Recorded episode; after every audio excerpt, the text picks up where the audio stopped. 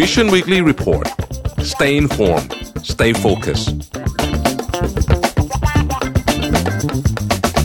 สวัสดีครับยินดีต้อนรับเข้าสู่ Mission Weekly Report ประจำวันที่ 7 พฤศจิกายน 2566 นะครับ วันนี้คุณอยู่กับเรา 2 คนตอน7โมงถึง8โมงเช้า สวัสดีพี่ปิ๊กเฮ้ยอ๋อโทษทีโทษทีหกโมงเย็นถึงหกโมงเย็นถึงหนึ่งทุ่มครับอืหมกโมงเย็นถึงหนึ่งทุ่มครับ นี่แหละครับ ยังไม่ชินครัราบยการก็จัดมาห้าหกครั้งใช่ครับนะครับ ครบสองครั้งใช่ครับอ่านะครับ ก็วีคนี้ก็พี่พี่พี่แท็บติดธุระอ่าใช่นะคครัรับบวีคนี้พี่แท็บติดธุระก็ก็เหลือสองคนแต่ไม่ต้องห่วงข่าวเข้มข้นเหมือนเดิมดูจากจำนวนกระดาษที่วางอยู่บนโต๊ะตรงนี้ได้นะครับ มีข่าวเยอะเหลือเกินนะครับ วันนี้แล้วก็ค่อนข้างมี หลายประเด็นที่จะพูดถึงการส่วนใหญ่แล้วเนี่ยจะเป็นประเด็นในบ้านเราเนาะอืมเป็นประเด็นในในบ้าราในไทยซะส่วนใหญ่นะครับ ก็ก็ช่วงนี้เนี่ยข่าวข่าวสงครามดูจะเงียบๆไป อืมอืมยังมีอยู่นะ แต่ว่าจะไม่มีมูฟเมนต์ใหญ่ ๆ ให้เราใช่เห็ครับนก็เลย แล้วก็ราคาทองก็ร่วงลงต่อเนื่อง อ่าครับเมื่อวานเนี่ย ราคาทองเนี่ยนะครับ ลงวันเดียวเนี่ยสี่พอยต์อืมคือใครที่ เขาเรียกว่าเข้าพรวดไปอะครับตอนนี้ก็เริ่มก็เริ่มเหนื่อยเหมือนกันเริ่มเหนื่อยแล้วนะครับเอาน้ำมันก็ลงเยอะครับน้ำมันก็ลงเยอะเมื่อวานลงสุดแปดสิบสตางค์ใช่80สตางค์หน้าปั๊มเก้าหนึ่งรู้สึกจะลงไปสองจุดห้าบาทเลยนะคอืรับมลงไปเยอะลงไปเยอะเหมือนกันสำหรับหน้าปั๊มนะอะเอาล่ะวันนี้ก็หลักๆ เราก็จะมี 4 หัวข้อเหมือนเดิมเนาะเดี๋ยวเราเริ่มต้นกันที่เรื่อง political event กันก่อนนะครับวันนี้เนี่ยจะพูดถึงเรื่องของมติของพรรคก้าวไกลที่มีการลงโทษ2สส นะครับที่มีประเด็นเกี่ยวกับเรื่องของการคุกคามทางเพศนะครับ ซึ่งต้องบอกว่าในช่วงสัปดาห์ที่ผ่านมาเป็นประเด็นที่หลาย ๆ คนติดตามกันอย่างใกล้ชิดนะครับสำหรับกรณีที่สสชายของพรรคก้าวไกลเนี่ยมีการคุกคามทางเพศนะครับแล้วก็กลายเป็นที่วิพากษ์วิจารณ์กันอย่างร้อนแรงพอสมควรเลยล่ะล่าสุดเมื่อวันที่ 1 พฤศจิกายนที่ผ่านมานะครับคุณชัยธวัฒน์ตุลาธนหัวหน้าพรรคก้าวไกลนะครับก็ ออกมาเปิดเผยกับสื่อมวลชนถึงประเด็นนี้กันเรียบร้อยแล้วนะครับ ทั้งเอ่อของคุณวุฒิพงษ์ทองเหลานะครับสสปราจีนบุรี แล้วก็กรณีของคุณชัยยามพวานนะครับอืมมั่นเพียรจิตที่เป็นสสกรุงเทพนะครับ ก็เดี๋ยวเราจะสรุปให้ฟังว่าเกิดอะไรขึ้นบ้างนะครับ อัปเดตล่าสุดของวันนี้เลยวันที่ 7 พฤศจิกายนเนี่ยนะครับเอ่อคุณชัยธวัฒน์ตุลาธนหัวหน้าพรรคก้าวไกลเนี่ยก็มีการแถลงมติเอ่อ การประชุมร่วมกันระหว่างคณะกรรมการบริหารพรรคแล้วก็สสพรรคก้าไกลนะครับในการพิจารณากรณีการคุกคามทางเพศของคุณชัยยามพวานมั่นเพียรจิตสสพักเก้าไกลที่ในช่วงสัปดาห์ที่ผ่านมาเนี่ยเป็นประเด็นค่อนข้างมากนะครับแล้วก็ผลที่ออกมาก็คือคุณชัยยมพวานเนี่ยถูกขับออกจากพักเก้าไกล หลังจากก่อนหน้านี้ที่มีมติขับคุณวุฒิพงษ์ทองเหลานะครับ สสปจินบุรี ออกจากพักไปที่เรียบร้อยแล้วนะครับ ก่อนหน้านี้เนี่ยคุณชัยยามพวานเนี่ยไม่โดนขับออกจากพักนะครับ แต่ว่าโดนคาดโทษไว้ นะครับแต่ล่าสุดเนี่ยก็มติล่าสุดก็มีการขับออกจากพักเป็นที่เรียบร้อยแล้วนะครับ ซึ่งถ้าเราย้อนย้อนความไปเนี่ยนะครับตั้งแต่วันที่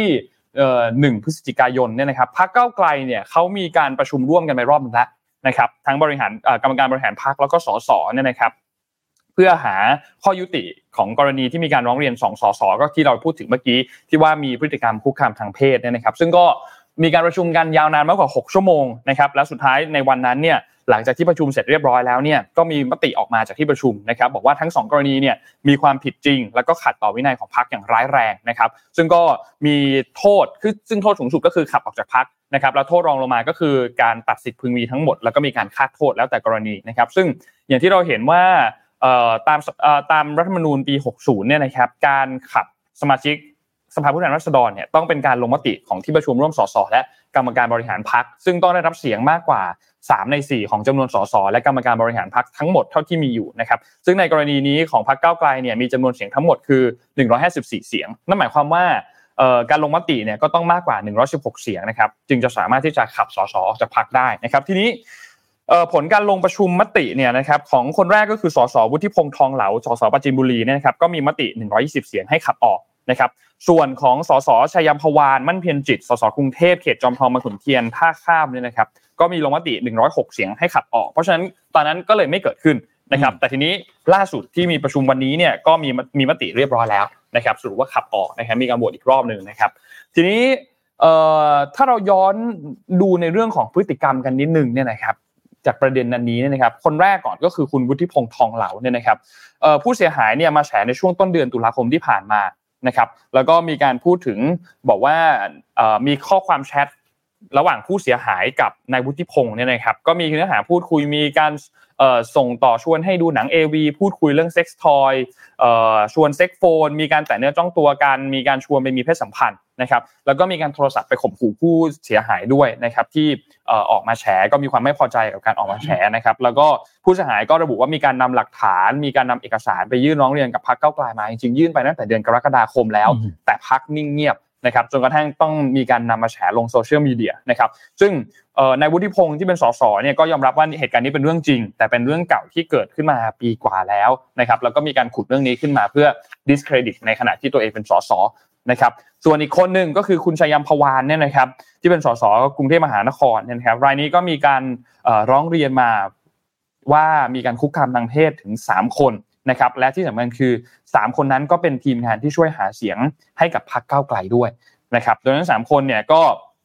ถูกคุกคามทางเพศคล้ายๆกันครับ มีการตีสนิทชวนไปเที่ยวกลางคืน ชวนไปดื่มแอลกอฮอล์ มีการไปไหนมาไหน 2 ต่อ 2 แล้วก็ชวนไปมีเพศสัมพันธ์นะครับ ซึ่งทั้งสามคนก็มีการนำเรื่องไปแจ้งกับพรรคแล้วเหมือนกัน แต่พรรคในช่วงตอนที่เอาไปแจ้งเรื่องเนี่ยก็ไม่ได้มีปฏิกิริยาอะไรนะครับ ทีนี้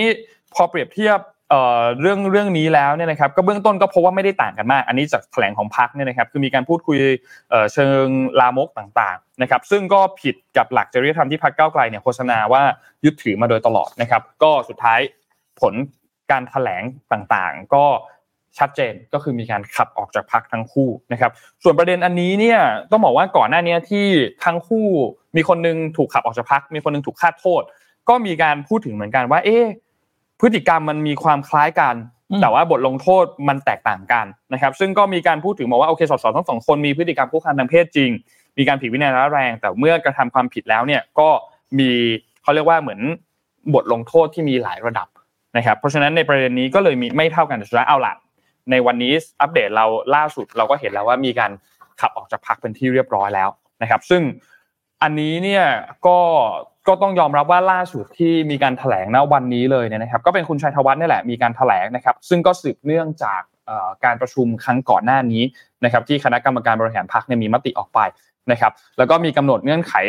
ตามเงื่อนไขดังนี้นะครับหนึ่งคือกำหนดเงื่อนไขการคาดโทษว่าจะต้องไม่กระทำผิดซ้ำสองคือ ต้องแสดงความยอมรับผิด และขอโทษต่อผู้เสียหาย และต่อสาธารณะ และ 3 ต้องมีการชดเชยเยียวยาให้กับผู้เสียหายตามสมควร และยุติการ ก่อความเสียหายต่อผู้เสียหายทั้ง 3 รายทั้งทางตรงและทางอ้อมนะครับซึ่งคณะกรรมการบริหารพรรคก็มีการยื่นหนังสืออย่างเป็นทางการตั้งแต่วันที่ 2 พฤศจิกายน ที่ยื่นหนังสือไปหาคุณสสชัยพวานเนี่ยนะครับแล้วก็บ่ายวันต่อมาในวันที่ 3ชัยพวานก็มีการแถลงข่าวนะครับรับทราบถึงมติของพรรคและคณะกรรมการบริหารพรรคนะครับแต่ทีนี้ในวันที่ 3 ที่เขามีการแถลงเนี่ยปรากฏว่าการแถลงวันนั้นอะไม่ได้เป็นไปตามมติของคณะกรรมการคณะกรรมการบริหารพรรคนะครับ คุณชัยมาวานก็บอกพยายามที่จะกล่าวทำนองว่าหากเห็นว่าพฤติกรรมของตนนั้น มีการคุกคามทางเพศจริง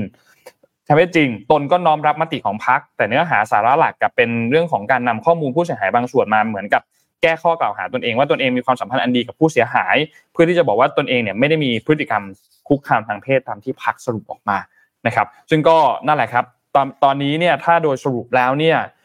ก็คุณชัยมาวานก็พ้นสมาชิกพรรคเป็นออกไปละ เรียบร้อย นะครับ แล้วก็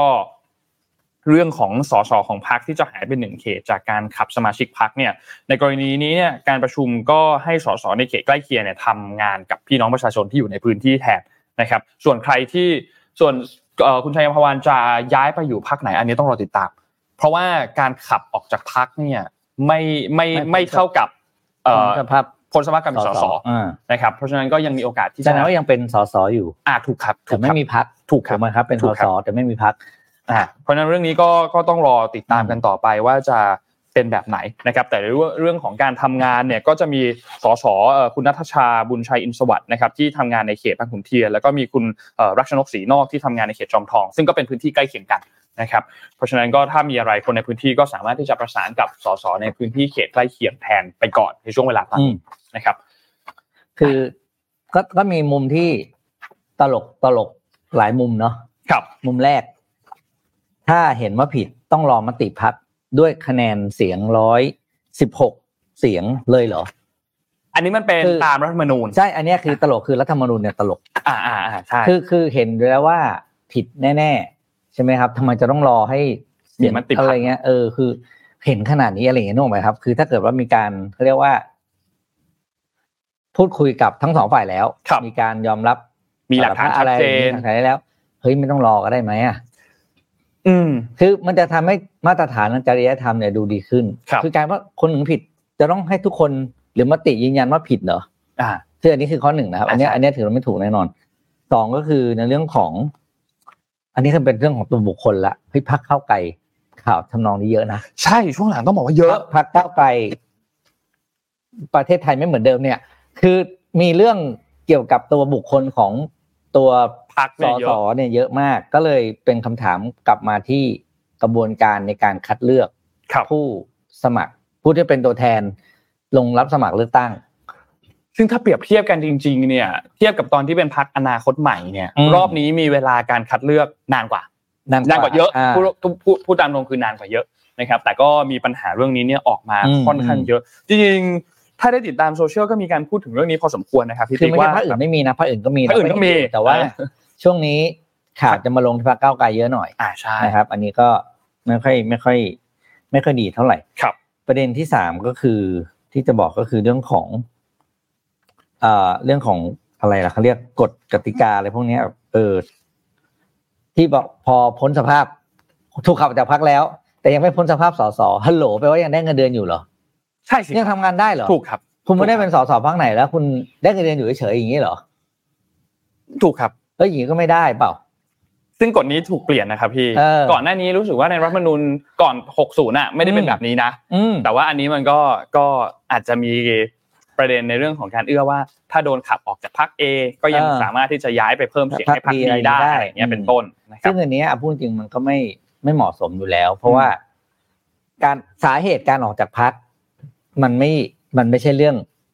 เรื่องดีเออใช้คำง่ายใช่ใช่ใช่คือถ้าแบบเอาเป็นไม่ได้อย่างเงี้ยนนท์อยู่พักเอแล้วนนท์โบทสวนมติพักอ่าอืมนนท์อาจจะโดนบอกคนนี้ โดนไล่ออกจากพักเพราะว่าไม่โบทตามมติพักซึ่งเป็นเรื่องปกตินโยบายอะไรอย่างเงี้ยอ่าอย่างเงี้ย อาจจะไม่เซนเพราะคุณไม่ได้ทำอะไรผิด อ่าแค่กระสวนมติพรรคเฉยเออคือคุณก็เลยโดนความขับคิดอไม่อกตรงกันแล้วเออเขาก็เลยขับคุณออกอย่างนี้คุณไม่ได้ทำอะไรผิดไง แต่อย่างกรณีแบบนี้คือคุณทำผิดๆอืม คุณก็เลยกลับไปนอนอยู่บ้าน เพราะโดนขับออกจากพักแต่ยังได้เงินเดือน โอ้โห ชีวิตโคตรดี อืมจริงๆไม่ลงก็ไม่แน่ใจนะ จริง ๆ ตามหลักแล้วก็ก็คนที่าจะต้องคุณคุณทำงานอยู่ ทั้งสองทั้งสองสออดีตสสเอาหนักต้องทั้งทั้งสองคนที่ถูกขับออกจากพักก็ต้องควรจะลาออกเปล่าลาออกจากการเป็นสสนะพูดจริงแล้วเนี่ยเพราะว่า อะในมูลสปิริตนะอืมหมายถึงว่าในมูลสปิริตก็ก็ควรนะไม่เรื่องนี้นงไม่แน่ใจว่าอัปเดตล่าสุดตอนนี้เป็นอย่างไรเพราะว่าบ้งเพราะว่าแล้มีนมีกรณีที่ก่อนหน้านี้ก็มีแล้วก็มีการลาออกเลยถูกไหมครับครับของของพรรคก็มีมีท่านอ่าใช่มีของพรรคก้าวไกลก้าวไกลเนี่ยก็รู้สึกว่าลาออกพอมีปัญหาปุ๊บก็ลาออกเลยโดยที่ไม่ต้องรอ ซึ่งอันนั้นมรู้ติสึกจะพรรคเป็นอะไรเคสต่างๆเมาแล้วขับ ถ้าจำไม่ผิดนะใช่ถ้าเมาแล้วขับถ้าจำไม่ผิดคือเคสเมาแล้วคือขันั่บนก็แล้วก็คือเป็นสสบัญชีรายชื่อคือเหมือนกันคือผิดครับแล้วต้องไม่ต้องรอมติอะไรทั้งสิ้น เพราะว่ารู้ตัวเองว่าผิดออกดังนั้นเองเนี่ยออกเองพอออกเองปุ๊บเนี่ย ออกจากการเป็นสสได้เปล่าออกจากการเป็นสสอ่าอย่างเงี้ยจบก็คือคุณก็ไปเคลียร์คดี คุณจะไปอะไรก็แล้วคุณก็ไม่ได้คุณก็ไม่ได้รับเงินเดือนเพราะเงินเดือนคือภาษีไงถูกครับ เอออย่างซึ่งอันนั้นก็เขาก็จะดันรายชื่อคนต่อไปขึ้นมาขึ้นมาแทนเอออย่างพี่เนี่ยเป็นบัญชีรายชื่อที่เก้าร้อยเท่าไหร่ไม่รู้เก้าล้านครับผมรอไปอีกเก้าชาติครับอะต่อไปครับ ไปเรื่องที่สองกันบ้างครับอืมเรื่องที่สองเนี่ยจริง ๆ แล้วมันอืมมันมันควบควบคุมครอบคลุมหลายอ๋อมี topic คอมเมนต์เข้ามาว่ามีกำหนดต้อง หาพักใหม่ภายในกี่วันครับและยังจะต้องทำหน้าที่สสพักไหนกล้ารับเข้าไปเนี่ย ก็ต้องดูใจก่อนนะว่าพักนั้นน่ะจิตใจใจแข็งขนาดไหนอะเพราะว่ากรณีนี้ครับ เพราะว่าสาเหตุการออกจากพักคือเป็นเรื่องของพฤติกรรมครับ เรื่องของอาการคุกคามทางเพศถ้าพักไหนรับเข้าไปเนี่ย โอ้โห ต้องตอบต้องตอบคำถามประชาต้องชนตอบปัญหาดีๆเลยนะอ่าแบบว่าคุณรับเขาด้วยเหตุผลอะไรความสามารถหรือหรือยังไงที่ผ่านไปเพราะว่า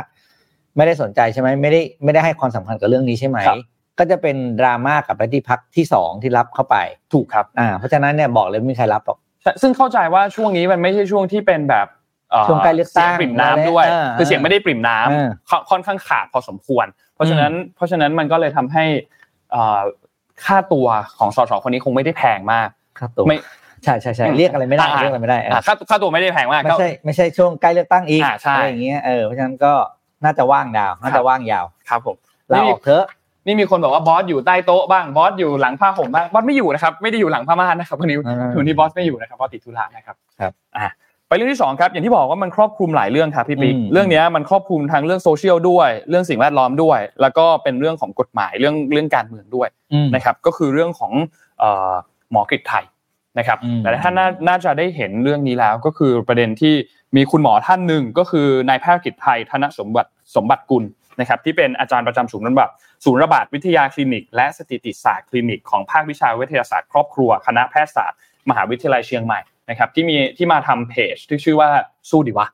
ก็คือ long story short เล่าให้ฟังสั้นๆ ก็คือคุณหมอเนี่ยตรวจแล้วพบว่าเป็นโรคมะเร็งปอดระยะสุดท้ายนะครับอืมตั้งแต่ในช่วงก่อนหน้านี้ที่ผ่านมานะครับแล้วก็ล่าสุดเนี่ยวันที่ 2 พฤศจิกายนเนี่ยคือคือถ้าใครได้ติดตามเพจเนี่ยก็จะเห็นว่าคุณหมอสู้มาโดยตลอดอืม ทั้งการรักษาทั้งการอะไรต่างๆเนี่ยสู้มาโดยตลอด จนกระทั่งมาล่าสุดที่ที่โพสต์มาในวันที่ 2 พฤศจิกายนที่ผ่านมาเนี่ยก็โพสต์ลงมาบน Facebook ส่วนตัวนะครับบอกว่า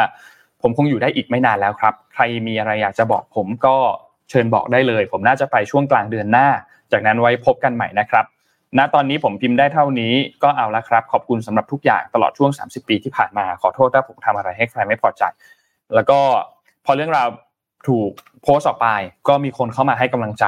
นะครับเพราะหมอก็สู้กับเรื่องนี้มานานมากบางคนก็บอกว่าถึงจะไม่เคยรู้จักมาก่อน ก็ขอส่งกำลังใจให้ แล้วก็คุณหมอเขียนหนังสือด้วยอืมเขียนหนังสือออกมาเล่มหนึ่งด้วยนะครับก็ที่ชื่อชื่อเพจเลยสู้ดีวะอ่าใช่ครับ ซึ่งก็เล่าเล่าถึงเรื่องราวที่เกี่ยวข้องกับเอ่อโรคมะเร็งที่เจอเนี่ยแหละนะครับ คือเรื่องเนี้ยเศร้านะพี่ปิ๊กเอาจริงๆเรื่องเรื่องเนี้ยเศร้ามาก เพราะถ้าถ้าใครได้ตามเพจหมอเนี่ยจะรู้เลยว่า หมอคือเรียนก็เรียนลึกอืม และที่สำคัญก็คือออกกำลังกายก็บุคลอที่อมีกความสามารถมากอ่าใช่ แล้วแล้วมีการต่อโทรด้านวิทยาการข้อมูลในมหาวิทยาลัยเชียงใหม่ด้วย ต่อยอดทั้งแนวคิดเรื่องของธุรกิจการแก้ไขปัญหา แล้วก็มีการถูกบรรจุเข้าเป็นอาจารย์ประจำศูนย์ระบาดวิทยาคลินิกและสถิติศาสตร์คลินิกด้วยนะครับ ซึ่งต้องบอกว่าเป็นกำลังสำคัญมากๆเลยแหละของประเทศนะครับในมุมของเรื่องของเอ่อภาควิชาวิทยาศาสตร์ครอบครัวเนี่ยนะครับ แล้วก็เป็นหนึ่งของเป็นหนึ่งในทีมเอ่อ clinical epidem- epidemiology ด้วยนะครับก็คือ ได้ทำงานร่วมกับอาจารย์เก่งๆอีกหลายท่านนะครับและที่สำคัญคืออะไรรู้ไหมพี่ปิ๊กอืมไม่สูบบุหรี่นะครับๆอืมเอ่อออกกำลังกายดูแลสุขภาพนะครับ แล้วก่อนอันนี้ก็แข็งแรงมาโดยตลอดด้วยนะครับ แล้วก็เข้าใจว่าเพิ่งแต่งงานด้วยนะครับ ซึ่งซึ่งเรื่องนี้น่าเห็นใจมาก เพราะว่ามีการตรวจเจอเอ่อมะเร็งระยะที่สี่นะครับช่วงแรกก็ก็ตอบสนองกับการรักษาดี นะครับก้อนก้อนใหญ่ที่อยู่ในปอดเนี่ยมันก็เล็กลงก้อนเล็กที่อยู่ทางปอดซ้ายก็หายไปหมดนะครับร่างกายก็แข็งแรงขึ้นนะครับจนมาช่วงต้นปีที่ผ่านมานะครับไอ้ก้อนที่ฉายแสงไปเนี่ยยุบลงแล้ว แต่ว่ามันดันมีก้อนใหม่ที่เพิ่มเติมขึ้นมานะครับก็ทำให้ต้องรับการฉายแสงบริเวณที่ศีรษะเนี่ยนะครับ แล้วก็เชื้อมะเร็งน่าจะกระจายไปทั่วสมองก็แปลว่า เนื้อสมองส่วนที่เป็นปกติอะก็ได้รับผลกระทบไปด้วยโดนรังสีไปด้วยนะครับ ก็ส่งผลทำให้สมองก็เสื่อมเช่นเดียวกัน นะครับแล้วก็อาการก็ไม่ค่อยดีสักเท่าไหร่ในช่วงเดือนตุลาคมที่ผ่านมานะครับจนกระทั่งวันที่สองที่เราเห็นนั่นแหละนะครับ ทีนี้อีกอืมเรื่องหนึ่งที่ต้องพูดถึงพี่บิ๊กคือเรื่องฝุ่นอืมเรื่อง PM 2.5 เพราะว่า อย่างที่บอกคุณหมออยู่ที่เชียงใหม่ใช่ไหมครับ แล้วเราก็พูดปัญหาเรื่องของฝุ่นกันมาโดยตลอดว่าเฮ้ยที่เชียงใหม่อะเราจะเห็นช่วงปลายปลายๆปีแบบนี้แหละอืมเรื่องปลายปีต้นปีแบบนี้แหละเราจะเห็นค่าฝุ่นพุ่งสูงมาก บางทีบางวันเป็นสีม่วงเลยนะ บางวันแบบขึ้นไปสี่ร้อยห้าร้อยอะไรอย่างเงี้ย แล้วก็มีทุกปี ถ้าถ้าใครเห็นเนี่ยนะครับ อย่างคุณหมอเองก็แชร์บอกว่าที่เชียงใหม่เนี่ย ตื่นมาค่าฝุ่นร้อยแปดสิบนะครับอืมเป็นปกติด้วยนะ เป็นปกติด้วยนะครับ ซึ่งต้องบอกว่าแม้ว่าฝุ่นควันอาจจะไม่ได้เป็นปัจจัยเดียวที่ทำให้เป็นมะเร็ง แต่ว่าก็ต้องบอกว่าต้องยอมรับว่ามันมีผล นะครับที่ไม่ว่าอาจจะไม่ใช่มะเร็งอย่างเดียว แต่อาจจะเป็นเรื่องโรคโรที่คเกี่ยวผิวข้องหนักับงโรคอะไรเต็มเยอะมากทางเดินหายใจด้วยโรคหัวใจด้วยอะไรอย่างเงี้ย ซึ่งมันก็มีคำถามเกิดขึ้นมาว่าเฮ้ยเราเป็นประชาชนที่อยู่ในประเทศที่ต้องซื้ออากาศหายใจอะมคือง่ายๆคือคุณต้องซื้อเครื่องกรองอากาศมาไว้ในบ้าน เพื่อที่จะทำให้คุณมีอากาศที่หายใจเข้าไปแล้วแบบ สะอาดอะไรเงี้ยหรือแม้แต่ภาพวาดภาพการ์ตูนที่เราเคยเห็นว่าแบบเฮ้ยเราเดินออกไปนอกบ้านต้องติดถังออกซิเจน ใส่หน้ากากอยู่ตลอดเวลาอะไรเงี้ยซึ่งมันก็เป็นภาพที่เฮ้ยเอาจริง ๆ อากาศมันควรจะเป็นสิ่งที่ คือเป็นพื้นฐานมากๆ ที่เราทุกคนควรจะได้ครับเราสังเกตดูง่ายๆวันไหนที่เราตื่นมาแล้วอากาศดีๆอะอืมวันนั้นรู้สึกเราจะคือเป็นการเริ่มวันที่ดีมาก แล้วอะโดยที่เราครับไม่ต้องไม่ต้องเสียเงินสักบาทเนาะใช่ไหมอืม และที่สำคัญก็คือไอ้ปัญหาเรื่องฝุ่น PM 2.5 ในไทยเนี่ย มันมันมันเป็นมากกว่าปัญหาอากาศจริงๆครับมันเรื้อเพรังราะว่ามานานมากด้วย เพราะว่าจริงๆแล้วการแก้ปัญหา PM 2.5 ไม่ใช่การแก้ปัญหาต้องบอกว่าการแก้ปัญหาเรื่องอากาศ ไม่ใช่การแก้ที่ตัวอากาศ ครับ แต่มันเป็นเรื่องของเศรษฐกิจ อืมว่าเรารู้ว่า สาเหตุของที่เราสรุปกันว่า PM 2.5 มีอะไรครับ มีควันรถครับ มีเรื่องของการเผาถูกครับใช่ไหมครับ แล้วก็มีเรื่องของการก่อสร้าง ใช่ไหมครับ ทั้งสามอันนี้เนี่ยถ้าคุณดูดีๆนะ คุณจะเข้าใจว่า ทุกอย่างเนี่ย สามารถจัดการได้จริงๆนะครับ ถ้าคนที่อยู่ตรงนั้นมีเงิน มีชีวิตความเป็นอยู่ที่ดี เอาง่ายๆครับ อย่างที่เราบอกทำไมทำไมเกษตรกรต้องเผาสารพัดคุณรู้ไหมว่าชีวิตเกษตรกรเนี่ยเขามีค่าใช้จ่ายอะไรบ้างอืมนะมีค่าใช้จ่ายเกินครึ่งของรายได้ต่อเดือน คือเกษตรกรเป็นขึ้นรายได้นี่เป็นปีเนาะแล้วครับนอกจากอาหารเป็นเดือนมาอย่างเงี้ยเกินครึ่งเสียไปกับค่าเรียนนะค่าเรียนของลูกนะเพราะเด็กต่างจังหวัดเนี่ยโรงเรียนไม่ได้มีทุกตำบลนะครับ บางที่มีโรงเรียนก็เรียนอย่างแค่ป .6 พอมัธยมต้องไปเรียนต่างอำเภอ ต่างอำเภอแปลว่าอะไรครับ ต้องพ่อแม่ต้องซื้อมอเตอร์ไซค์ให้ลูกขี่ไปเรียน ค่าน้ำมันไปกลับ รวมแล้ว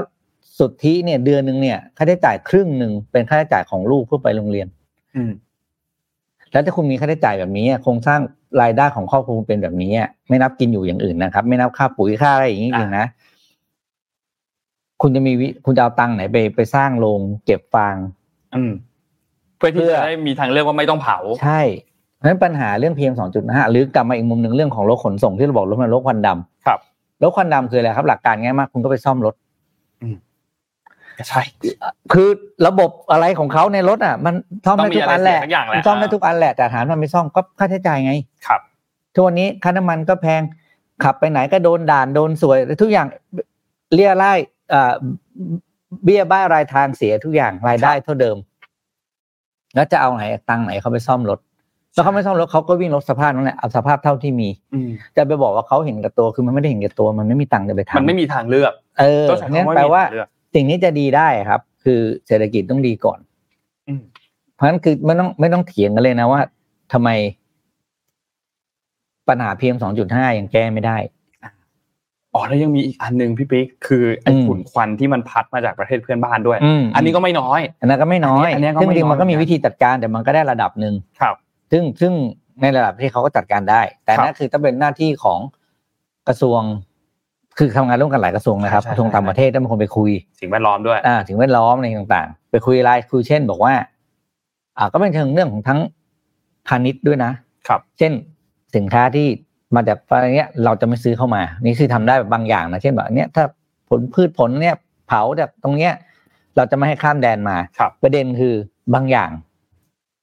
ถ้าไม่มาเราไม่พอกินในนี้ อ่าใช่ก็ไม่ก็ต้องซื้ออยู่ดีเหมืนกันเอออะไรอย่างเงี้ยคือว่ามันมันมีหลายมิติมากครับเพราะฉะนั้นเนี่ยอืมเอ่อเศรษฐกิจคือพื้นฐานของทุกสิ่งจริง ๆ ครับ ถ้าตราบใดที่เรายังหา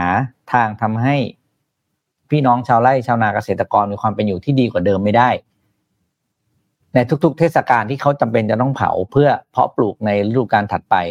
คุณก็จะเจอเรื่องนี้ แต่ถามอืมถ้ามาถึงมาช่วงฤดูหนาวก็เขาเป็นมันเป็นฤดูกาลที่จะเตรียมเพาะปลูกไงอ่าใช่ใช่ใช่เออคือเขาไม่ได้อยากจะเผาหน้าหนาวหรอกคือถ้ามันฤดูอื่นเขาก็เผาฤดูอื่นครับ ซึ่งอย่างอืมอย่างเนี่ยมีคอมเมนต์บอกว่าตอนนี้อากาศที่เชียงใหม่เนี่ยกำลังดีแต่เดี๋ยวพอช่วงสิ้นปีฝุ่นก็คงมาเหมือนเดิม คือเรื่องเรื่องภาคเหนือเนี่ย มักจะโดนหนักตลอดเจอทุกปี ไม่ว่าจะเป็นเชียงใหม่เชียงรายบริเวณภาคเหนือเนี่ยเจอวิกฤตเกี่ยวกับเรื่องของฝุ่นเนี่ยหนักตลอดและที่สำคัญคือ ถ้าถ้าไปดูในเรื่องของเหตุผลทางวิทยาศาสตร์เนี่ยจริงๆแล้วว่าทำไมภาคเหนือถึงเจอหนักกว่าภาคอื่นเนี่ยอืมเรื่องแรกก็คือเรื่องของความกดอากาศที่มันแผ่มาปกคลุมภาคเหนือนะครับสองคือเรื่องของลมมรสุมตะวันออกเฉียงเหนือที่มันอ่อนกำลังลงพูดง่ายๆก็คือลมมันสงบประกอบกับเรื่องของอุณหภูมิในอากาศนู่นนี่ต่างๆ ก็ทำให้สภาพอากาศร้อนด้านบนเนี่ยมีการเอ่อกดทับอากาศเย็นลงมา เหมือนกับมีฝามาครอบลงมาทำให้ไอการไหลเวียนการถ่ายเทต่างๆ ของอากาศในพื้นที่บริเวณตรงนั้นอะ มันก็เลยไม่ดีพอไม่ดีปุ๊บอากาศไม่ถ่ายเทนั่นหมายความว่าฝุ่นมันก็เลยสะสมอยู่ในอากาศ พอเจออากาศที่แห้ง เกิดอะไรขึ้นครับ ไฟป่าเข้ามาอีกอืมไฟป่าก็มาก็ยิ่งมีควันมีนู่นมีนี่ลามกันขึ้นมาอีกนะครับ ก็ทำให้มีหมอกควันในอากาศเนี่ยสะสมแล้วก็รุนแรงมากกว่าในพื้นที่พื้นที่อื่นนะครับ ซึ่งสิ่งหนึ่งที่สะท้อนเลยก็คือเฮ้ยไอการแก้ไขปัญหาเรื่องของหมอกควันของภาครัฐเนี่ยที่ในที่ผ่านมาเลยนะ ล้มเหลวนะครับ ถือว่าล้มเหลวมาก นะครับแล้วก็คนก็คิดว่าเอ๊ะทำไมมันจัดการไม่ได้สิเราไม่ได้พูดปีนี้ปีแรกแน่ๆสี่ห้าปีหกปีหลังเนี่ยพูดเรื่องนี้กันมาโดยตลอดนะครับซึ่งทาง TDRI เองก็มีการทำวิจัย พูดถึงว่าเอ๊ะข้อจำกัดสามด้านที่ทำให้การแก้ไขปัญหาหมอกควันของภาครัฐเนี่ยยังคงล้มเหลวอยู่เนี่ยมี 3 ข้อ ข้อทีหนึ่1 คือเรื่องของแนวทางการจัดการ PM 2.5 แบบภัยพิบัติ ไม่ใช่ทางที่เหมาะสมอธิบายคืออย่างนี้ครับ คือแนวทางดังกล่าวอันเนี้ยการตั้งคณะกรรมการขึ้นมาในเดือนตุลาคมก่อนที่จะมีฝุ่น PM 2.5 แล้วพอฝุ่น PM 2.5 หมด ช่วงเดือนเมษาพฤษภาปุ๊บก็สลายตัวคืออันเนี้ยเหมือนเป็นการตั้งทีมขึ้นมาเพื่อจัดการแก้ปัญหาเฉพาะเฉพาะหน้าอ่าใช่เหมือนตั้งวอลลุ่มขึ้นมา ซึ่งมันก็เลยไม่ได้เป็นการจัดการแบบศึกษาวิเคราะห์อย่างต่อเนื่องนะครับ ซึ่งเรื่องนี้มันควรจะต้องเปลี่ยนการจัดการในเชิงของโครงสร้าง 2 คือท้องถิ่นขาดเงิน นะครับแล้วก็ถูกซ้ำเติมจากกฎระเบียบต่างๆ ก็เป็นอุปสรรคต่อการบริหารจัดการ อันนี้จริงๆคล้ายๆกับเรื่องที่พี่ปิ๊กพูดถึงเมื่อกี้นะครับก็ก็ถูกซ้ำเติมไปด้วยกับเรื่องของเงิน แล้วก็เจอกฎระเบียบเจอ regulator ต่างๆ ก็ทำให้ปัญหาอันนี้มันยิ่งรุนแรงมากขึ้น แล้วข้อสุดท้ายก็คือข้อมูลขอบเขตของภูมิศาสตร์ของฝุ่น PM 2.5เนี่ยมีจำกัดพูดง่ายๆก็คือไอการจัดการฝุ่นภายในจังหวัดเนี่ยมีประสิทธิภาพสูงสุด มีความร่วมมือจากหน่วยราชการต่างๆ กลุ่มประชาสังคมมีมาตรการป้องกันทั้งการเมืองและชนบท แต่มันก็แก้ไขปัญหาฝุ่น PM 2.5 ไม่ได้ อันนี้ยกตัวอย่างเลยที่เชียงใหม่ มีการรวมตัวของกลุ่มจังหวัดก็ยังแก้ไขปัญหาไม่ได้ เพราะว่าส่วนหนึ่งอะมันพัดออกมาจากประเทศเพื่อนบ้าน เช่น ชายแดนฝั่งพม่าที่ปลูกข้าวโพดชายแดนเขมรที่มีการปลูกอ้อย แล้วมีการเผาไร่อ้อย ก็ทำให้ฝุ่นเนี่ยมันพัดเข้ามาในประเทศนะครับ ซึ่งอันเนี้ยมันก็มามาในหลาย ๆ หลาย ๆ รูปแบบ แล้วมันก็มาในหลายจังหวัดด้วย กรุงเทพก็ได้รับผลกระทบเช่นเดียวกัน หลาย ๆ จังหวัดที่ถูกลมพัดพัดออกมาเนี่ยไม่ได้รับผลกระทบเช่นเดียวกันนะครับ ทีนี้ไอ้เรื่องนี้ต้องพูดถึงนิดนึง คือพรบอากาศสะอาดที่ยังไม่มีนะ ตอนนี้ยังไม่มีนะ ยังไม่มีนะ คือในรัฐมนตรีเนี่ยมีการสั่งให้รัฐมนตรีทรัพยากรและธรรมชาติและสิ่งแวดล้อมเนี่ยนะครับ ให้มีการเร่งนำเสนอร่างพรบอากาศสะอาดเข้าพิจารณาคอรมอภายใน 14 วัน เพื่อที่จะเป็นร่างกฎหมายของรัฐรัฐบาลเสนอต่อรัฐสภา พิจารณาให้ทันวิกฤต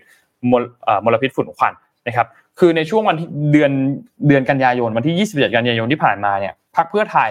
มีการยื่นร่างไปแล้วรอบหนึ่งตัวพรบอากาศสะอาดเนี่ยนะครับเข้าสู่กระบวนรัฐสภาไปแล้ว ก็เป็นสัญญาณทางการเมืองอันหนึ่งที่ต้องการที่จะให้มีกฎหมายฉบับนี้ขึ้นมาแบบจริงจังนะครับ คือต้องบอกว่า เอาจริง ๆนะครับ อืม ความพยายามในการที่จะผลักดันตัว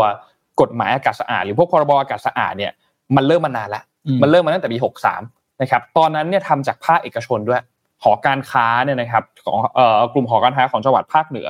สภาหอการค้าไทยเนี่ยนะครับ ก็มีการได้รับความสนับสนุนจากเครือข่ายประชาชน เช่น สภาลมหายใจ มีการล่ารายชื่อประชาชน 12,000 ชื่อนะครับ เสนอชื่อไปตั้งแต่เดือนกรกฎาคมปี 63 นะครับ แต่ตอนนั้นไม่สำเร็จ เพราะอะไรครับ ตลกมากเหตุผลตลกมากเพราะว่าเขาบอกว่าไอ้กฎหมายไอ้นี้มันเกี่ยวกับการเงินในรัฐมนตรีก็เลยไม่รับรอง แล้วสุดท้ายกระบวนการก็ยุติไป ซึ่งในช่วงเวลาตอนนั้นเนี่ยมีการยื่นตัวกฎหมายอากาศสะอาดพวกบรอากาศสะอาดอะไรพวกนี้ยื่นต่อไปอีกหลายฉบับนะครับ ยื่นต่อไปอีกหลายฉบับมาก เพราะว่ามีความตื่นตัวในเรื่องนี้ แต่สุดท้ายก็ยังไม่สำเร็จสักอันนะครับ 9 กรกฎาคมปี 63 ก่อนหน้าวันที่สภาหอการค้า ยื่นฉบับประชาชนเนี่ยนะครับพักภูมิใจไทยก็มีการยื่นร่างไปแล้ว แม้ว่าจะเป็นพักร่วมรัฐบาลเนี่ยนะครับ แต่สุดท้ายแล้วร่างฉบับนี้ก็ถูกประธานสภาผู้แทนราษฎรวินิจฉัยว่าเป็นร่างพรบการเงิน ซึ่งประธานสภาผู้แทนราษฎรณตอนนั้นปี63คุณชวนหลีกภัยก็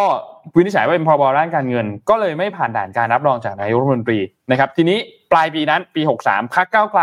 ซึ่งตอนนั้นเป็นฝ่ายค้านนะครับ ก็มีการยื่นพรบการรายงานการปล่อย และการเคลื่อนย้ายสารมลพิษ สู่สิ่งแวดล้อมนะครับ ซึ่งกฎหมายฉบับนี้เนี่ยไม่ได้เน้นไปที่วิกฤตฝุ่นควัน โดยมุ่งบังคับ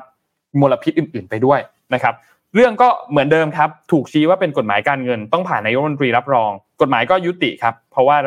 ตอนนั้นมีการยุบสภาเกิดขึ้นนะครับ ต่อมาปี 65 ครับภาคประชาชนเนี่ยนะครับ โดยมูลนิธินิติธรรมสิ่งแวดล้อม กรีนพีซเนี่นะครับมีการเริ่มร่างกฎหมายครับ อันเดียวกันเลยคือ ให้มีการรายงานและเปิดเผยข้อมูลการปล่อยและเคลื่อนย้ายสารมลพิษ ฉบับประชาชนเข้าไปอีกฉบับหนึ่งครับ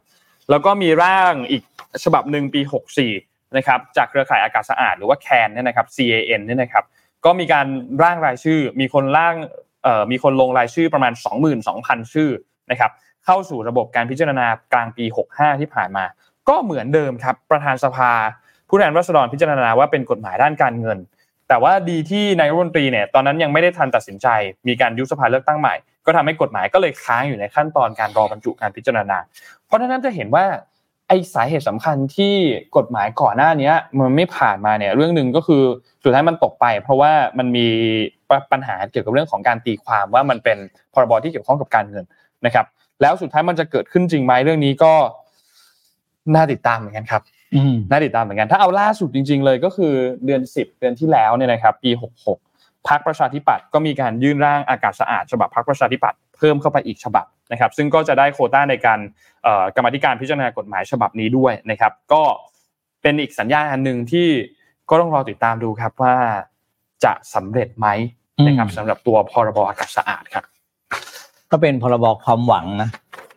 คือรายละเอียดของพรบเนี่ยเคยเล่าไปแล้วในตอนที่ตั้งแต่ทำข่าวเช้านะว่าเอออย่างน้อยเนี่ย ประชาชนมีสิทธิ์ฟ้องรัฐบาลนะในการจัดการเรื่อง PM 2.5นะครับซึ่งอันนี้เป็นสิ่งประเด็นที่น่าสนใจมาก เพราะว่าเอาพูดจริงคือถ้าเราเป็นคนที่จะต้องอนุมัติ หรือผ่านพรบนี้แล้วเราก็รู้คำตอบอยู่แล้วว่ามันแก้ไม่ได้เนี่ยก็เราพูดว่าการแก้เรื่องฝุ่นมันไม่ใช่แก้ฝุ่นเนี่ยมันไม่ใช่แก้ที่ฝุ่นใช่ใช่ใช่มันแก้เรื่องเศรษฐกิจใช่ไหมพวกเมื่อกี้รัฐบาลจะยอมไม่ผ่านหรือเปล่ายากถ้าพูดเป็นตามอ่าก็เหมือนกับ มาเลยมาฟ้องฉันอย่างเงี้ยนะมันก็จะไม่มีรัฐบาลไหนกล้าทำไงแต่ไม่คิดติดใจที่ที่นนท์พูดว่า ท้องถิ่นไม่มีเงินอ๋อข้อสองใช่ไหมที่ TDI เขา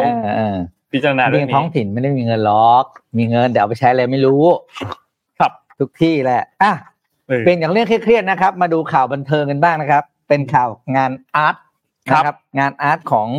บ้านเรานะครับ อันนี้ก็คือเราได้ทีมงานได้รวบรวมนะครับ ประติมากรรมเสา เสาไฟประติมากรรมทั่วไทยมาให้ดูนะครับ เพราะล่าสุดเนี้ยมีประเด็นในเรื่องของเสาไฟประติมากรรมหรือที่เราเรียกกันว่าเสาไฟเครื่องบินนะครับ ที่ถูกบรรดาชาวโซเชียลเนี่ยขุดภาพกลับมาแชร์กันเต็มที่ในช่วงไม่กี่วันที่ผ่านมา อันนี้ไม่ใช่เสาไฟกินนารีแล้วใช่ไหมนะครับอันนี้อันนี้เป็นอีกอันหนึ่งครับ คืออันนั้นเนี่ยกินนารีแต่บินช้าไปครับอันนี้คือเครื่องบินเลยออกมาเป็นเครื่องบินเลย ใช่ครับ ก็คือ ประเด็นที่น่าสนใจคือเอกชนที่เข้าไปรับงานโครงการติดตั้งเสาไฟทั้งเสาไฟเครื่องบินตามในภาพนี้นะครับ แล้วก็เสาไฟกินนารี มีบริษัทบางกอกไฟถนนจำกัดเป็นคู่สัญญาเกือบทุกโครงการ รวมวงเงินอย่างน้อยเฉียดหนึ่งพันล้านบาทนะครับ อันนี้เป็นของอบตหนองปลือนะนะอันนี้เทียบไปเห็นซ้ายเครื่องบินขวากินนารีนะครับ โดยตามข้อมูลที่เสนอผ่านสื่อเนี่ยก็พบว่ามีการติดตั้งเสาไฟเครื่องบินไปแล้วกว่า 300 ต้น ตามเอกสารของโครงการอบตหนองปลือ ที่มีการเผยแพร่ออกสู่สาธารณชนพบว่าตกเสาละ 16,800 บาท โดยที่เป็นโมเดลเครื่องบินจะติดตั้งบนถนนสายหลัก ส่วนถนนสายรองและในตรอกซอกซอยต่างๆ จะไม่ติดตั้งโมเดลเสาไฟเครื่องบินนี้แต่จะเป็นโมเดลอ่าจะเป็นเสาไฟส่องสว่างปกติ ถ้าดูจากราคาจะเห็นว่าเสาไฟเครื่องบินนี้แพงกว่ากินรีอีกนะ ครับ ราคาอย่างที่บอกคือหนึ่งแสนหกพันแปดร้อยบาท มีราวๆสามร้อยต้นเป็นงบหนึ่งพันเก้าร้อยยี่สิบสองโนงบหนึ่งหนึ่งจุดเก้าล้านหนึ่งจุดเก้าล้านบาทนะครับขณะที่เสาไฟกินรีเนี่ยเฉลี่ยต้นละเก้าหมื่นห้าเท่านั้นเอง แต่ใช้ถึงหกพันเจ็ดร้อยเจ็ดสิบสามต้น เป็นเงินหกร้อยสี่สิบสองจุดหกห้าล้านบาทนะครับ นอกจากนี้นะครับในโครงการเดียวกัน ยังมีการจัดซื้อต้นไทรเกาหลีพร้อมกระถางอีก 800 กระถางราคากระถางละ 2,996 บาท ต้นไทรเกาหลีนี้นะครับ ผมเคยซื้อที่ตลาดนัดเรียบด่วนครับนะครับ ต้นหนึ่งเนี่ยความสูง 3 เมตรเขาจะขายเป็นเมตรอ่าหกสิบเซนหนึ่งเมตรสองเมตร สูงสุดที่เคยซื้อคือสามเมตร เพราะไม่มีใครแบกกลับบ้านแน่นอนนะครับถ้าไม่รถกระบะนะครับสามเมตรผมซื้อที่ต้นละแปดร้อยกว่าบาท อ่า นี่เลยนะ มันคืออันนี้เลยนะไซเกาหลีที่คุณเห็นน่ะไซเกาหลีเนี่ย เป็นเรื่องต้นไม้แบบที่เขาจะปลูกเป็นเหมือนกับเป็นกำแพงอะให้ดูเขียวๆละลานตานะครับโอ้นี่แหละครับแปดร้อยกระถางนะครับกระถางละสองพันเก้าร้อยเก้าสิบบาทรวมเป็นเงินสองล้านสามแสนเก้าหมื่นหกพันแปดร้อยบาทโอ้ชีวิตพี่ซื้อเท่าไหร่นะแปดร้อยแปดร้อยของไม่ดีหรือเปล่า ไม่รู้แต่ที่บ้านของดีไงสองพันเก้าที่บ้านก็ยังไม่ตายอะก็ยังสวยดีอยู่ครับอ่าต่อมาครับ ไม่เพียงแต่เท่านี้นะครับ ในประเทศไทยยังมีเสาไฟอีกหลายแบบกระจายอยู่ทั่วประเทศอ่าไปดูว่า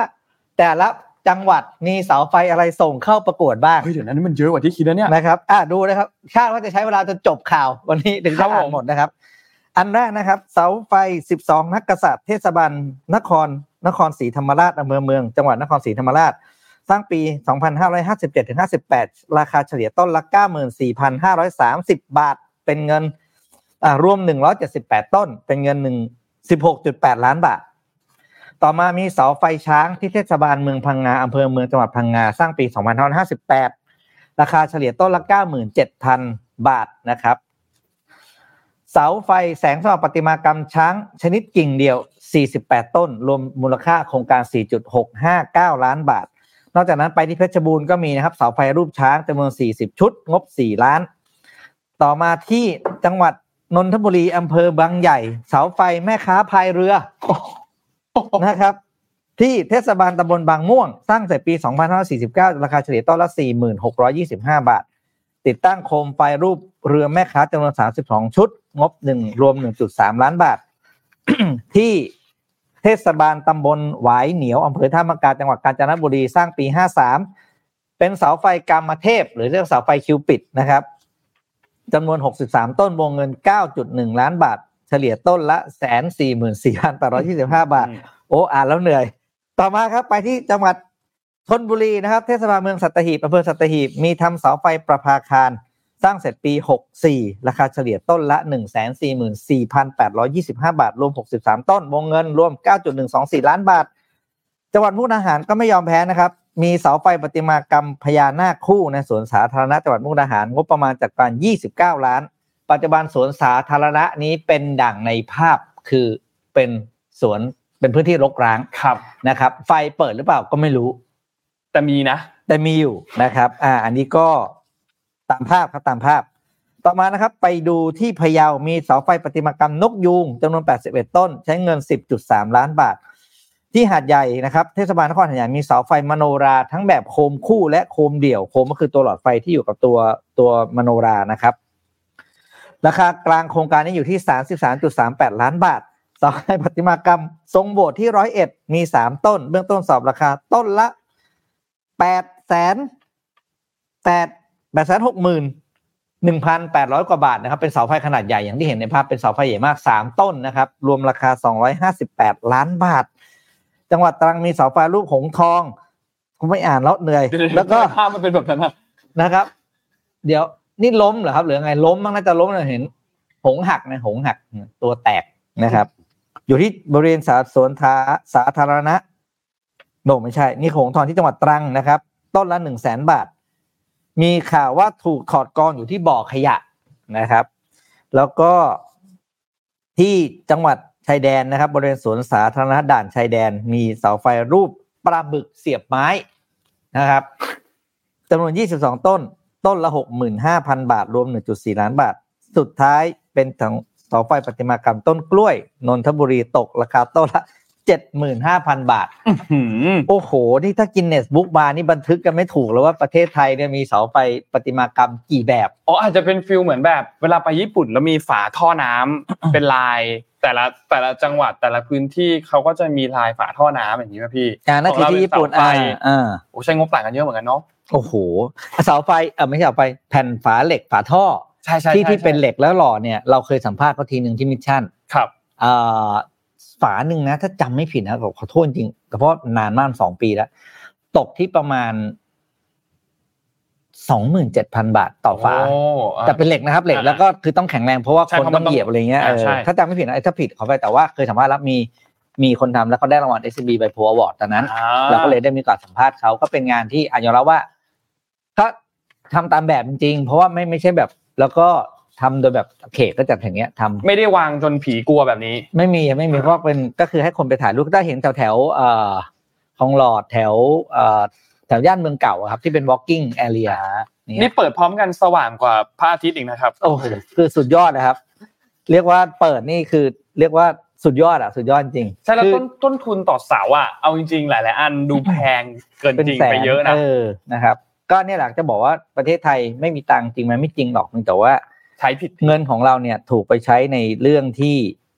อะพูดจริงคืออาจจะจำเป็นน้อยกว่าครับนะครับแล้วจริง ๆ เรื่องเนี้ย คือเสาไฟเนี่ย เดิมทีราคามันคงไม่ได้สูงมากหรอก แต่ทีนี้อืมพอมันกลายมาเป็นประติมากรรมมาเป็นเรื่องของศิลปะแล้วเนี่ย มันก็เป็นการตีความแล้วอ่าใช่คุณให้มูลค่าเท่าไหร่ล่ะใช่แต่ความมันก็เลยตั้งเป็นราคาเท่าไหร่ก็ได้แล้วทีนี้อะสมมติราคาเสาไฟอาจจะสองหมื่นแต่พอพูดว่าเป็นประติมากรรมเป็นศิลปะนู่นนี่ปุ๊บมันอาจจะคูณขึ้นไปอาจจะเป็นสี่หมื่นปลายแปดหมื่นปลายแสนหนึ่งบอสเมนอะไรอะอะบอสมาแล้วฮะนั่นแหละอ๋ออ๋อน่าจะเป็นอีโมจิน่าจะเป็นอีโมจิอ๋อ emoji ฟอสบลู Face สม i ลิงอ๋อยิ้มเป็นยิ้ม email บอสยิ้มบอสยิ้มน่าจะเป็นอีโมจิเป็นอีโมบอสจิยิ้มโอเคครับบอสยิ้มมากครับ ครับนั่นแหละครับอะไปดูเรื่องประเด็นนะครับ อีกเรื่องที่เป็นเกี่ยวข้องกับเศรษฐกิจนะครับ อันนี้เรื่องของค่าแรงขั้นต่ำอ่าครับนะครับ อันนี้น่าจะเป็นประเด็นที่หลายคนให้ความสนใจโดยเฉพาะภาคธุรกิจ เพราะว่า ถ้าขึ้นเมื่อไหร่เนี่ย แน่นอนคือมันกระทบกับต้นทุนการผลิตแน่นแน่อนนอนนะครับอ่าอันนี้จะเล่าให้ฟังเรื่องของข้อสรุปการขึ้นค่าจ้างขั้นต่ำนะครับ โดยธันวาปีนี้แหละ มีโอกาสเพิ่มขึ้นนะครับ แต่ว่าเป็นเพิ่มระดับหลักสิบบาทนะครับ โดยเอ่อนายพิพัฒน์รัชกิจประการนะครับรัฐมนตรีว่าการกระทรวงแรงงานเปิดเผยว่าในเดือนธันวาปี 2566 นี้นะกระทรวงแรงงานจะประกาศการขึ้นค่าจ้างขั้นต่ำรอบใหม่ เพื่อมอบเป็นของขวัญปีใหม่ให้กับแรงงานทั่วประเทศ แต่คงไม่ถึงวันละ 400 บาทนะครับตามที่นายกเศรษฐาทวีสิน และเอ่อนายกรัฐมนตรีการคลังได้เคยประกาศไว้นะครับ เพราะว่าหลังจากที่พิจารณาข้อมูลเบื้องต้นแล้วทั้งปัจจัยเงินเฟ้ออัตราการขยายตัวทางเศรษฐกิจประกอบกับ การเดินสายรับฟังความเห็นจากนายจ้างและลูกจ้างนะครับ การปรับขึ้นค่าจ้างรอบนี้ แต่ละจังหวัดจะปรับขึ้นไม่เท่ากันนะครับ โดยปรับสูงสุดคือหลักสิบบาทเท่านั้นนะครับเพื่ออย่างน้อยคือให้ปรับตัวได้ทั้งสองฝ่ายอ่าทั้งนะทั้งทั้งลูกจ้างเองแล้วก็นายจ้างด้วยอ่านายจ้างก็ยังรับไหวนะครับ โดยปัจจุบันนี้นะครับจังหวัดที่มีอัตราค่าจ้างขั้นต่ำสูงสุดในประเทศไทยมี 3 จังหวัดก็คือระยองชลบุรีแล้วก็ภูเก็ต โดยมีอัตราค่าจ้างขั้นต่ำอยู่ที่วันละ 354 บาท รองลงมามี 6 จังหวัดนะครับคือกรุงเทพนนทบุรีนครปฐมปทุมสมุทรปราการและสมุทรสาครอยู่ที่ 353 บาทนะครับ ก็ยอมรับว่าหลังจากที่คุยลงพื้นที่คุยกับข้อมูลกับลูกจ้างและนายจ้างนะครับ มีถึง 31 จังหวัดที่แสดงเจตจำนงต่อกระทรวงแรงงานว่าจะไม่ขอขึ้นค่าจ้างขั้นต่ำและเมื่อย้อนไปในปี 60 เพราะว่ามี 44 จังหวัดที่แจ้งว่าไม่ขอขึ้นค่าจ้างขั้นต่ำเพราะส่วนใหญ่เกรงว่า จะมีความเสี่ยงตกงานในภายหลังซึ่งอันนี้คือการคุยกับลูกจ้างนะครับ ลูกจ้างบอกว่าขอไม่ขึ้น เพราะว่าขอมีงานทำดีกว่า ใช้คำง่ายๆเพราะถ้าขึ้นแล้วเนี่ย ถ้านายจ้างรับไม่ไหวเนี่ย อาจจะถึงขั้นเลิกกิจการแล้วตัวเองจะหางานยากนะครับอ่าใช่เพราะฉะนั้นแปลว่าการขึ้นค่าจ้างเนี่ยเอ่อจะบอกว่า ลูกจ้างอยากขึ้นอย่างเดียวก็ไม่ถูก เพราะมีลูกจ้างที่ที่รู้สึกว่าถ้าขึ้นแล้วธุรกิจหรืองานที่ทำจะเอฟเฟกก็มีเหมือนกันอืมฉะนั้นเนี่ยการขึ้นแบบค่อยเป็นค่อยไปแบบนี้เนี่ย น่าจะเป็นทางเลือกที่ค่อนข้างจะสมเหตุสมผลนะครับ เพราะว่าดูแล้วดูผลกระทบด้วย คือไม่ใช่ขึ้นแล้วก็เอาพูดง่ายๆขึ้นแล้วขึ้นแล้วเจ๊งอะเจ๊งอยู่ไม่ได้คราวนี้เนี่ยแรงงานก็จะลำบากนะครับ ทีนี้เปิดไทม์ไลน์นะครับ แผนการกำหนดอัตราค่าจ้างขั้นต่ำประจำปีเดี๋ยวช่วยไล่ทำงบประมาณ 67 นะครับ ก็มีทั้งหมด 9 ขั้นตอน ขณะนี้อยู่ในขั้นตอนทีสี่4 นะครับ ซึ่งอืมแต่ละจังหวัดกำลังพิจารณาอัตราค่าจ้างขั้นต่ำแต่ละจังหวัด และจะส่งผลการประชุมเข้าสู่การพิจารณาของคณะกรรมการค่าจ้างใน เดือนธันวาคมนี้ก่อนมีการประกาศใช้ออกมาอย่างเป็นทางการนะครับอานนท์ไปครับสี่นมพาไปทีละขั้นตอนก่อนแล้วกัน ขั้นตอนที่มันผ่านไปแล้วหนึ่งสองสามสี่นะครับขั้นตอนที่หนึ่งก็คือเรื่องของเอ่อคณะกรรมการค่าจ้างเนี่ยมีการพิจารณาเรื่องกรอบ แล้วก็แนวทางในการทบทวนความเหมาะสม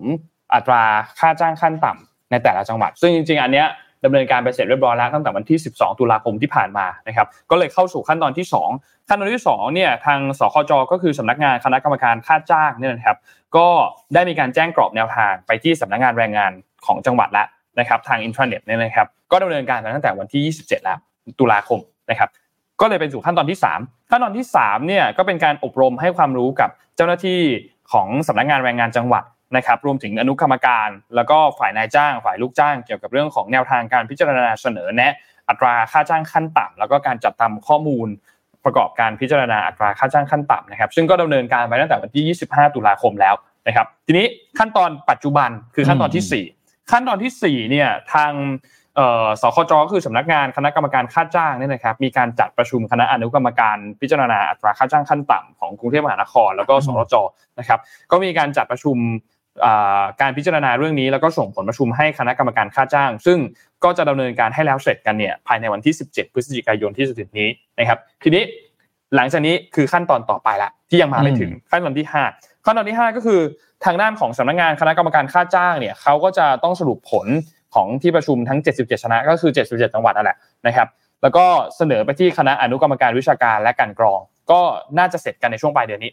ปลายปลายเดือนพฤศจิกายนนะครับยี่น่าจะ 25 พฤศจิกายนนะครับ ก็ไปสู่ขั้นตอนที่ 6 คณะกรรมการอนุกรรมการวิชาการและการกรองพิจารณาการกรอง ข้อเสนอแนะ และอัตราค่าจ้างขั้นต่ำของจังหวัด และกรุงเทพมหานครนะครับแล้วก็มีการเสนอ ซึ่งก็จะจัดการประชุมกันในวันที่ 27 พฤศจิกายนที่จะถึงนี้นะครับและนำไปสู่ขั้นตอนที่ 7 ก็คือ คณะกรรมการค่าจ้างพิจารณาอัตราค่าจ้างขั้นต่ำเนี่ยว่าจะมีการพิจารณาจะปรับไหมหรือจะไม่ปรับ จากที่สรุปกันมาเนี่ยจะปรับขึ้นไหมหรือไม่ขึ้นนะครับ ซึ่งอันนี้จะต้องได้ข้อสรุปภายในวันที่ 13 ธันวาคมนะครับ ซึ่งก็จะนำไปสู่ข้อที่ 8 ก็คือทางด้านของสำนักงานคณะกรรมการค่าจ้างเนี่ยจะมีการจัดทำประกาศเสนอปลัดกระทรวงแรงงาน ในฐานะที่ประธานประธานกรรมการค่าจ้างลงนาม แล้วก็เสนอให้รัฐมนตรีกระทรวงแรงงานเนี่ยรับทราบนะครับภายในวีคที่ 3 ของเดือนธันวาคม นะครับแล้วก็จะไปสู่ขั้นตอนสุดท้ายก็คือการเสนอไปที่คอรมอหรือว่าคณะรัฐมนตรี เพื่อที่จะมีการประกาศในราชกิจจานุเบกษา ซึ่งคาดว่าน่าจะเป็นช่วงวีคสุดท้ายของเดือนธันวาคม ก็จะเป็นที่เรียบร้อยของเรื่องของแผนดำเนินการอัตรากำหนดอัตราค่าจ้างขั้นต่ำอันนี้ในปีงบประมาณ 2567 นะครับ ซึ่งเราต้องรอดูต่อไปว่าจะเป็นจังหวัดไหนบ้าง อ่าใช่ถูกครับแต่เพราะว่าอาจจะมีหลายจังหวัดที่ไม่ประกาศก็ได้ เพราะเรื่องเรื่องค่าจ้างเนี่ยเป็นเรื่องของแต่ละจังหวัดนะครับ อ่าไม่ไม่ใช่ว่าแบบบังคับแบบปูพรมทั่วประเทศ หรือว่าจะขึ้นเท่ากันหมดเพราะว่าเราเห็นทุกครั้งว่าแต่ละจังหวัดมีอัตราการขึ้นที่ไม่เท่ากัน ใช่ครับ นี่เมื่อกี้บอสมีส่ง Super Thanks มาด้วยนะครับ Super Thanks Super Thanks มันคือ มันเป็นเหมือนฟังก์ชันหนึ่งของ YouTube ที่จะคล้ายๆโดเนทก่อนนี้เราจะเห็นโดเนทใน Facebook ก่อนนี้เราเห็น donate ใน Twitch ใช่ไหมครับ ใน YouTube เนี่ยก็เพิ่งมี Super Thanks เนี่ยจะไม่นานมากเพราะสักปีหนึ่ง น่าจะมาปีนึงนี่บอสก็โดเนทขอบคุณบอสด้วยนะครับอ๋อคือโดเนทให้ตัวเอง ใช่ครับโดเนทให้ตัวเองน่ารักครับบอสให้ตัวเองเจ็ดร้อยยี่สิบเก้าบาทนะครับขอบคุณบอสมากๆนะฮะอะบอกว่าจะไปดูเรื่องเศรษฐกิจอีกอันนึงอันนี้น่าจะเกี่ยวข้องกับหลายคนเออมันเป็นไวรัลขึ้นมาช่วงเป็นไวรัลมากนะครับอันนี้อันนี้ก็คือเป็นภาพของจลิปการโอนผ่อนบ้านอันหนึ่งนะครับ แล้วก็เขาเรียกว่าผ่อนหลักหมื่น แต่ตัดต้นแค่ห้าบาทครับผมนะแล้วก็ดอกเบี้ยหมดเลยอ่า แล้วก็มีมีมีมีอ่าเขาเรียกว่ามีแคปชั่นบอกว่ากี่ชาติจะหมดอะไรประมาณนี้นะอ่านะครับ อันนี้นะครับเมื่อวันที่สองพฤศจิกายนปีที่ผ่านมานี่นะครับ Facebook อ่าขออนุญาตอ่านชื่อนะพิชนัน PNP นะครับมีการโพสต์เล่าประสบการณ์การเป็นลูกหนี้ผ่อนบ้านโดยในเซตัสระบุว่า ชาติไหนหนี้จะหมดเนี่ยหนักเลยงวดนี้ไปตัดต้นกู้ห้าบาทแต่นู่นคือการผ่อนนั้นมาตัดเงินต้นเนี่ย ห้าบาท ฝากถึงคนจะกู้บ้านด้วย เจอแบบนี้ตาย2ปีแรกจะชิลพอปีที่3รอรีไฟแนนซ์ปรับโครงสร้างหนี้ใหม่นะครับโพสนี้เป็นกลายเป็นไวรัลนะครับและถูกแชร์ไปต้องบอกว่าหลายหมื่นครั้ง แล้วก็มีผู้ใช้ Facebook อะไรต่างๆ เข้ามาแสดงความเห็นเป็นจำนวนมากนะครับ อืมโพสต์นี้มีการขยายความต่อว่าเธอกู้ซื้อบ้านในราคา 2.4 ล้านบาท ซึ่งตามสัญญาปีที่ 1 และ 2 ดอกเบี้ยจะคงที่ แต่พอที่ปีที่ 3 ซึ่งดอกเบี้ยจะลอยตัว ซึ่งงวดแรกหากต้นเป็นเจ็ดร้อยกว่าบาทก็เริ่มเอะใจ จนกระทั่งล่าสุดนะครับ เงินงวดที่เธอผ่อนไปเนี่ย มีการหักเงินต้นแค่ห้าบาท เธอสงสัยก็เลยโทรสอบถามทางธนาคาร ซึ่งทางธนาคารก็ชี้แจงว่าเป็นไปตามสัญญา ที่ปีที่หนึ่งกับที่สองจะได้ดอกเบี้ยต่ำแบบคงที่ แต่ในปีสามดอกเบี้ยจะลอยตัว ซึ่งงวดแรกเมื่อตัด เมื่อเข้าปีที่สามจะตัดเงินต้นเจ็ดร้อยแต่งวดนี้ตัดแค่ห้าร้อยบาทก็ทำอะไรไม่ได้ครับแต่ยอมรับสภาพนะครับ แล้วต่อไปจะตัดน้อยลงเรื่อยๆอ่าใช่นะครับ เพราะว่าตราบใดที่คุณยังผ่อนต่อเดือนต่องวดที่เป็นเงินถือว่าหนึ่งหมื่นบาท มันก็จะเป็นหนึ่งหมื่นบาทนี่แหละ แต่ว่าหนึ่งบาทก็เป็นส่วนเกินของดอกเบี้ยนะแล้วส่วนที่เหลือจากดอกเบี้ยนั่นแหละครับมันจะกลายเป็นตัดต้นครับนะครับ ก็ถึงบอกว่า การจะปรับปรับการจะกู้บ้านนะครับ สิ่งที่สำคัญที่สุดเลยก็คือหนึ่งก็คือการประเมินความสามารถในการผ่อนของตัวเอง อื นะครับแล้วก็ที่สำคัญก็คือต้องศึกษาเงื่อนไขดอกเบี้ยให้ดีนะครับคืออันเนี้ยพูดจริงถามว่าอย่างกรณีเนี้ยครับตัวคุณเจ้าของโพสต์เขาก็ไม่ได้ต่อว่าธนาคารอ่าใช่เขาไม่ได้บอกธนาคารโกงไม่ได้แรงสิ้น เพราะว่ามันเป็นเงื่อนไขเออเป็นไปตามสัญญานะครับเพราะฉะนั้นเนี่ยแต่ว่ามันเป็นอุทาหรณ์ให้ทุกคนเนี่ยต้องหยิบใบชำระหนี้ของตัวเองอะใบผ่อนงวดมาดูว่าเฮ้ยงวดเนี้ยที่เราจ่ายเป็นหมื่นบาทสองหมื่นบาทแล้วเนี่ยเฮ้ยมันตัดต้นกี่บาท อืมเพื่อที่เราจะได้วางแผน แล้วก็จัดการปรับเรื่องของค่างวดใหม่ อ่าใช่นะครับ ซึ่งซึ่งจริง ๆ อันเนี้ยมองในมุมหนึ่งนะพี่พีคือมันมันเป็นเหมือนกับดักเหมือนกันนะเป็นเหมือนกับดัก เพราะว่าถ้าถ้าเราเห็นว่าแบบเฮ้ยมันจริงมันผ่อนน้อยนี่ว่าแต่ว่าผ่อนมาหลายปีหน่อยจำนวนนานหน่อยแต่จริงๆ อันเนี้ยมันจะเป็นหนึ่งในสาเหตุที่ทำให้หนี้บ้านอะ มันมันท่วม ราคาบ้านร้อยหนึ่งพอคุณผ่อนด้วยระยะเวลานานมากๆมันอาจจะราคาบ้านอาจจะไม่ใช่ร้อยแหละ โดนดอกเบี้ยโดนอะไรไปราคาบ้านอาจจะกลายเป็นแบบสองร้อยกว่าด้วยซ้ำอะไรเงี้ยเพิ่มมาเป็นเท่าหนึ่งเลยก็เป็นไปได้เหมือนกันนะครับผราะว่าอันทีเนี้นี้ยมันก็ส่งผลเยอะอะจากกรณีนะครับก็จะมีเอ่อผู้เชี่ยวชาญทางการเงินนะครับ อย่างนี้อย่างอย่างทีมข่าวก็ยกของคุณอ่าดรกฤษเศรษฐนันท์นะครับ ซึ่งเป็นกูรูด้านการวางแผนการเงินได้ออกมาอธิบายว่า สาเหตุที่เป็นแบบนี้ เพราะแต่ละเดือนเจ้าของบ้านผ่อนในจำนวนยอดงวดเนี่ยที่น้อยมากนะครับเพราะมาดูแล้วเจ้าของบ้านน่าจะเสียดอกเบี้ยอยู่ที่ประมาณหกเปอร์เซ็นจากยอดกู้สองล้านกว่าบาท ดอกเบี้ยแต่ละปีจะอยู่ที่ประมาณหนึ่งแสนสองหมื่นบาท หรือเดือนละหมื่นบาทโดยประมาณนะครับครับเพราะฉะนั้นถ้าผ่อนเดือนละหมื่นนิดๆเนี่ยนั่นแหละไอ้หมื่นกว่าบาทนั่นคือเป็นดอกหมดเลยหักดอกเบี้ยอย่างเดียวและที่เหลือก็จะเป็นแค่เงินต้นนะครับ เพราะฉะนั้นเนี่ยการวางแผนการผ่อนที่ดีก็คือเราจะต้องรู้ด้วยนะว่า แต่ละงวดเนี่ย คือเขาจะมีตารางมาให้ตอนที่อ่าใช่คุณมันจะกู้มีอะตารางคุณต้องเข้าไปดู เพราะว่ามันจะมีตารางเออไม่ดูไม่ได้จริงๆเพราะบ้านมันเป็นหนี้ที่อะเข้าใจว่าหนึ่งจะเป็นต้องมี แต่สองเป็นหนี้ที่ระยะยาวที่สุดครับ ที่จะอยู่กับเราไป แต่ว่าคุณจะคุ้มมากถ้าคุณวางแผนกันดีๆคือคุณยอมแบบเขาบอกผ่อนบ้านเนี่ยสามปีแรกต้องสุดๆ ก็คือตัดต้นให้มากที่สุดพูดง่ายๆก็คือช่วงที่ดอกเบี้ยคงที่อะต้องไปโปะเป็นนาทีทองที่คุณจะตัดตัดตัดตัดตัดต้นให้มากสุดแล้วพอมัน float ปุ๊บคุณก็รีไฟแนนซ์อ่า นี่คือใครที่มันจะมีเป็นนะเทคนิคเป็นเทคนิคเป็นเทคนิคเออเป็นสิ่งที่เขาทำมาทั่วไปมาถึงนี้มีบริการอย่างของ Refinn ไงคุณก็เอาเงื่อนไขบ้านเข้าไปเขาก็เปรียบเทียบดอกเบี้ยธนาคารใหม่ให้คุณแล้วคุณก็ต้องไป ไปไปยื่นทีหลังอะไรอย่างซึ่งเงี้ยถ้าคุณแบบผ่อนแบบเนี้ยแบบที่ไปดอกเบี้ยเยอะๆเนี่ยบอกเลยธนาคารชอบมากนะครับใช่ธนาคารเพราะชอบรายได้ก็จะเยอะใช่เป็นลูกเป็นลูกหนี้ที่ชั้นดีเลยแหละเพราะฉะนั้นฉันดีเพราะชั้นดีเลยเพราะลุงนี่ที่จ่ายแต่ดอก อ่าใช่นะครับแบบต้นไม่ต้นไม่หายเลยอะไรอย่างเงี้ยเออแล้วจริงๆก็ต้องดูด้วยนะว่าเออแต่ว่าเขาจะถ้าคุณผ่อนตามค่างวดเนี่ยเขาก็เอาพูดจริงธนาคารเขาไม่ทำอะไรคุณหรอกเพราะคุณเป็นลูกค้าชั้นดีไงครับแต่ใดที่คุณยังผ่อนเขาไม่ยึดบ้านคุณแน่นอนถูกครับก็จะมีกลยุทธ์อีกแนวทางหนึ่งนะครับให้เล่าให้ฟังก็คืออย่างเพื่อนพี่อะ ก็จะผ่อนบ้านแล้วจ่ายค่างวดอย่างเดียว แต่มันจะซื้อประกันนะที่มันมีประประกันที่พี่จำชื่อไม่ได้คือ ถ้าเจ้าของคนผ่อนตายไปอะแบงก์จะโปะให้แบงก์ก็จะปิดให้อะไรอย่างเงี้ยเขาจะมีเขาจะมาเสนอตอนที่คุณผ่อนบ้านอยู่แล้วบอก บอกว่าชีวิตนี้ก็ใช้อย่างนี้แหละ อืม เพราะว่าตัวเองมีเงินเดือนคือถามว่ามีมีความสามารถในการโปะไหมมีแต่เอาเงินไปทำอย่างอื่น อ่าไปเขาต่บอกอยอดเพอราะย่างอื่นเพราะดอกเบี้ยบ้านมันเขาบอกมันอยู่เนี่ยหกเจ็ดเปอร์เซ็นต์เขาไปเอาเงินไปลงทุนมันก็ได้มากกว่า ครับเพราะเขาใช้วิธีอย่างนี้อืม แล้วเมื่อไหร่เขาตายแบงก์ก็เคลียร์เองอ่าใช่ ก็ก็ก็นี่คือจะบอกเว่ามันมีเทคนิคหลายท่าที่คนที่ผ่อนบ้านต้องศึกษาให้ดี อืม อย่างอย่างอย่างเคสเนี้ยอืมเพจเอ่อ Money Lab เนี่ยเขาก็มาทำสูตรคำนวณให้ดูอืมเขาบอกว่าไอการผ่อนบ้านแค่ขั้นต่ำเนี่ยมันมันคือหายนะของการผ่อนบ้าน คือการกู้ซื้อบ้านหลังหนึ่งแล้วผ่อนในระยะยาวเนี่ย อย่างที่บอกคือเราโดนดอกเบี้ยเนี่ยกัดกินเยอะมาก และที่สำคัญคือเป็นดอกเบี้ยที่ขั้นเป็นดอกเบี้ยขั้นต่ำที่ธนาคารจะเรียกเก็บจากลูกค้าเครดิตดี เช่นพวกสินเชื่อที่อยู่อาศัยสินเชื่อส่วนบุคคลเขาสมมติเป็นตัวเลขแบบนี้เอาง่ายๆเลย สมมติกู้ซื้อบ้านสามล้าน กู้ซื้อบ้านสามล้าน แล้วเอาเงินต้นมารวมกับดอกเบี้ยผ่อน 30 ปี อาจจะต้องจ่ายเงินทั้งหมดเนี่ยประมาณ 6.4 ล้านนะครับอืมซึ่งไอ้ก้อน 6.4 ล้านเนี่ยมันเป็นดอกเบี้ย 3.4 ล้านบาท หมายความว่าอะไรแบงก์หมายความว่ากำไรตรงนั้นน่ะโอ้โหเนื้อคุณจ่ายดอกเบี้ย เยอะกว่าที่ราคุณคาจ่ายบ้านค่าบ้านอีกราคาบ้านราคาบ้านมันสามล้าน แต่ดอกเบี้ยเจอไป3.4ล้านนะครับทีนี้เขาก็เลยมีคำแนะนำมาคำแนะนำคือสำหรับใครที่เพิ่งผ่อนผ่อนเริ่มผ่อนบ้าน อย่างที่พี่ปิ๊กพูดถึงเมื่อกี้เลยคือ ปีแรก ๆ ดอกเบี้ยคงที่เนี่ยสู้ตายโปะไปให้เยอะที่สุดใช่ครับสมปีมแรกติว่าสู้ตายพอตารางมาออกมาแล้วคุณต้องผ่อนเดือนละหมื่นบาทจ่ายไปเลยสองถ้าหมื่นเออถ้าคุณมีเงินอีกอะสู้ตายคุณก็โปะไปอีกเลยอืมเพื่อที่จะให้อืมไอ้ก้อนเงินต้นอะ มันถูกลดลงไปให้เยอะที่สุดอืมทีนี้พอครบ 3 ปีอย่างที่บอกเลยครับ คือไปรีไฟแนนซ์โดยการขอกู้ธนาคารใหม่ เพื่อที่จะปิดหนี้กับธนาคารเดิม พวกธนาคารใหม่ก็จะช่วยเราจ่ายดอกเบี้ยในอัตราที่มันน้อยกว่าเดิมได้ เพราะฉะนั้นใครที่วางแผนที่กำลังจะซื้อบ้านเนี่ย ก่อนที่จะวางแผนว่าเฮ้ยโอเค เราดูแลวธนาคารเสนอตารางมาเราผ่อนเดือนละหมื่นให้ดูก่อนที่จะดูก้อนนั้นอะให้ดูแผนโปะด้วยอืมให้ดูด้วยว่า เอ้ยคุณสามารถคุณมีความสามารถที่จะโปะได้เนี่ย ประมาณเท่าไหร่ เพิ่มขึ้นมาอีกต่อเดือนเนี่ยไม่อย่างนั้นนี่ช่วงดอกเบี้ยขาขึ้นก็จะทำให้เจ้าของบ้านเนี่ยต้องจ่ายเงิน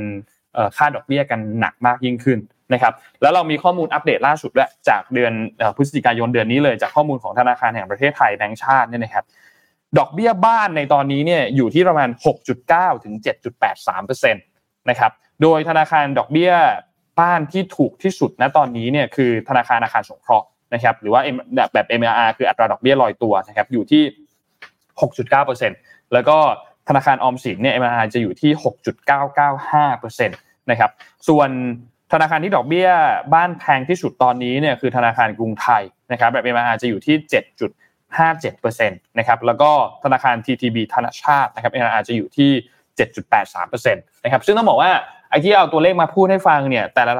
ธนาคารเขามีเงื่อนไขที่แตกต่างกันนะ เพราะฉะนั้นคุณต้องอ่านเงื่อนไขดีๆ ใครที่วางแผนที่จะขอกู้เงินเพื่อที่จะ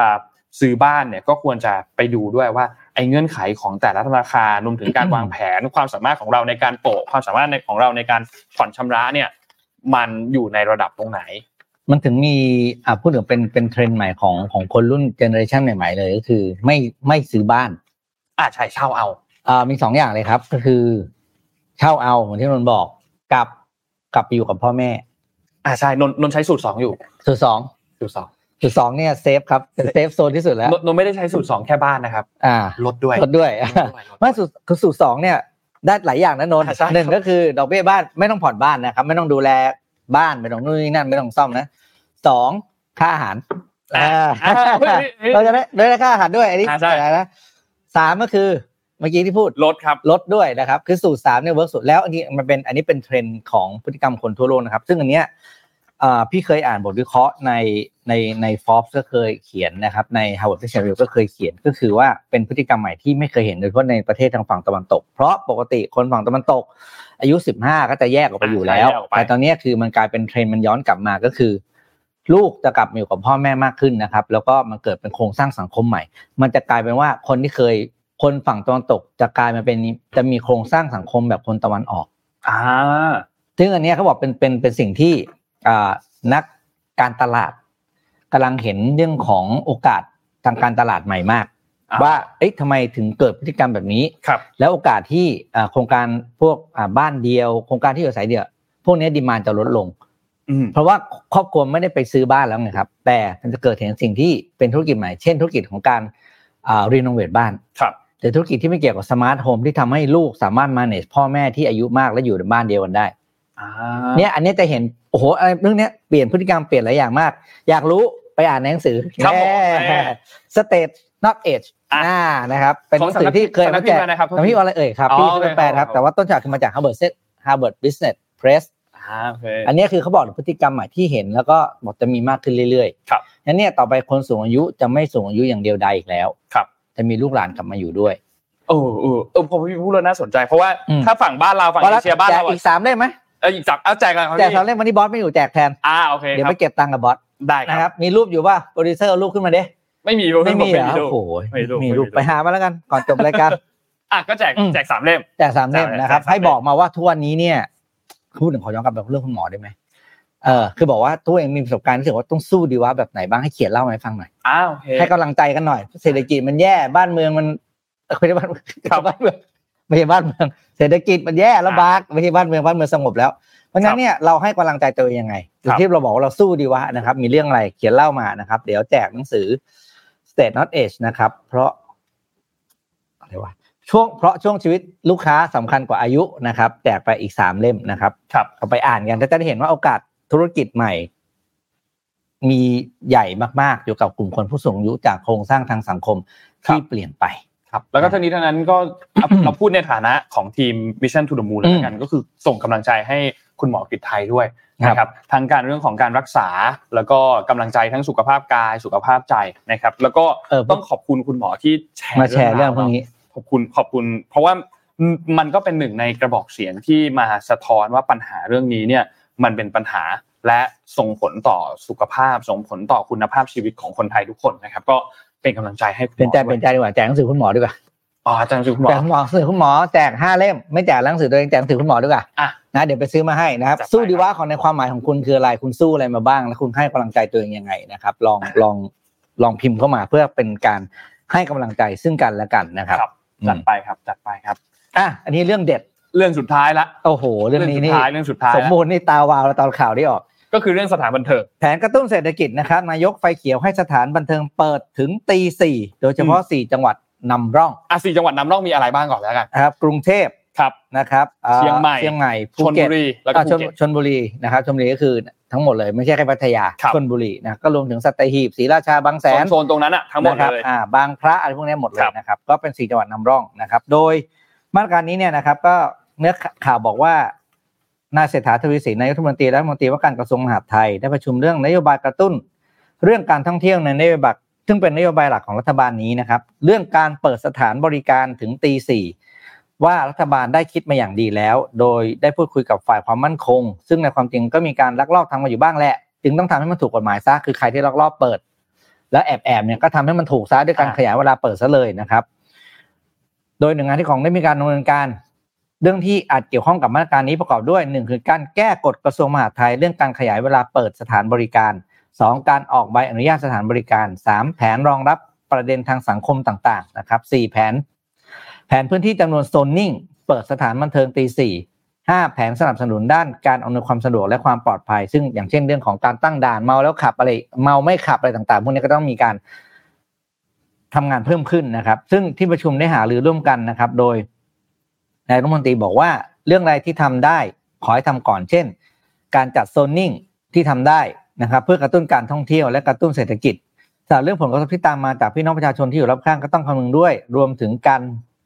การรณรงค์เรื่องเมาไม่ขับต้องถือเป็นเรื่องสำคัญนะครับ ครับ หลังจากที่ประชุมก็มีการถกกันเยอะแยะนะครับ มีประเด็นกันโอ้โหเยอะแยะมากในโซเชียลอย่างที่เราเห็นกัน อะนนท์คิดว่าไง จนจนแถลงออกมาเนาะก็ก็ถือว่าแถลงออกมาเนี่ยอะสุดท้ายแถลงออกมาอืมแล้วก็เอ่อซึ่งสี่จังหวัดและที่สำคัญก็คือเป็นจังหวัดหลักใช่ไหมครับจะอนุญาตให้เปิดสถานบริการถึงตีสี่โดยมีเดทไลน์ก็คือวันที่สิบห้าธันวาคมนี้อืมนะครับ ส่วนช่วงเวลาจะเป็นการชั่วคราวก่อน อาจจะพิจารณา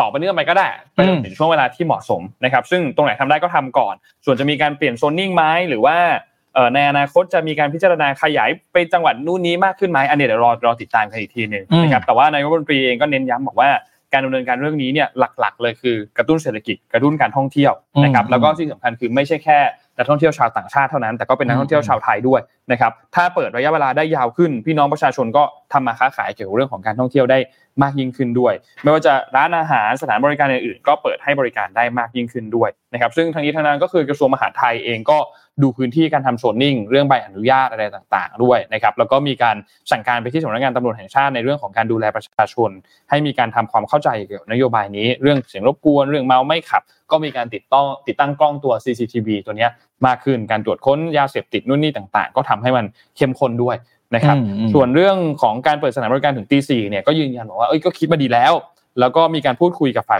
ความมั่นคงแล้วด้วยนะครับ ซึ่งความจริงแล้วมันก็อย่างที่พี่ปีพูดเมื่อกี้ คือมีลักลอบทำกันอยู่อะอืมอ่าไม่ได้ทำให้มันถูกกฎหมายอะนะครับก็เรื่องนี้ก็ก็มาทำให้มันถูกต้องตามกฎหมาย แล้วก็ต้องดูว่าโซนนิ่งตรงไหนเหมาะที่จะทำตรงไหนไม่เหมาะที่จะทำนะครับ ข้อดีก็ก็นั่นแหละ ทุกคนก็ทราบกันอยู่แล้วนะว่าข้อดีมันเป็นยังไงเวลามากขึ้นค้าขายได้มากขึ้นนะครับ แต่มันก็มีผลกระทบที่ตามมาเหมือนกัน เช่น ปัญหาอาชญากรรมก็อาจจะมีมากขึ้น เรื่องของเอ่อเมาไม่เมาไม่ขับ อันนี้ต้องแก้ไขกันให้ดีนะครับ เรื่องปัญหายาเสพติดก็ต้องเป็นเรื่องที่ต้องให้ความสำคัญกันเหมือนกัน นะครับเพราะฉะนั้นก็ก็รอติดตามดูคคืรัอบประเด็นเนี่ยที่ที่น่าสนใจก็คือเรื่องประเด็นทางสังคมมากกว่า คืออมพี่ยังพี่ไม่ได้เที่ยวแล้วคือเที่ยวไม่ไหวแล้วไงครับไม่ได้สนใจแหละคุณจะเปิดถึงตีหนึ่งตีสามตีสี่แต่ประเด็นที่น่าห่วงคือเรื่องของทางสังคม เช่นหนึ่งนะครับกำลังเจ้าหน้าที่ตำรวจครับตำรวจตำรวจเรามีเท่าเดิม อืมแต่ผับคุณเปิดนานขึ้นแปลว่าตำรวจต้องทำงานหนักขึ้น อ่าใช่ อ่า อันเนี้ยก็เป็นเรื่องที่น่าน่าสนใจน่าเป็นห่วงเกิดเหตุการณ์ที่ ไม่พึงประสงค์ต่อชีวิตและทรัพย์สินตำรวจไหวไหมครับใช่ไหมครับ แล้วก็การอ่ามันมันมันได้คุ้มเสียหรือเปล่ากับการที่ เราขยายเวลาเปิดซึ่งมันได้อยู่แล้วแหละแน่นอนคือได้ในมุมหนึ่งนะมันต้องมีมุมได้ใช่ไหมมันมีมุมอื่นหรือเปล่าที่ต้องคิดเพิ่มด้วย แล้วช่วงทดลองเนี่ยผมว่าเราทดลองแค่สี่จังหวัดใช่ไหมครับเราจะมีขยายเพิ่มไหมแล้วหลังจากนั้น การประเมินผลคืออะไร เออเอามาบอกให้ชัด ที่จะต่อหรือไม่ต่อเอออ่า คือถ้าจะบอกว่าวัดผลจากอะไรอะ เช่น ช่วง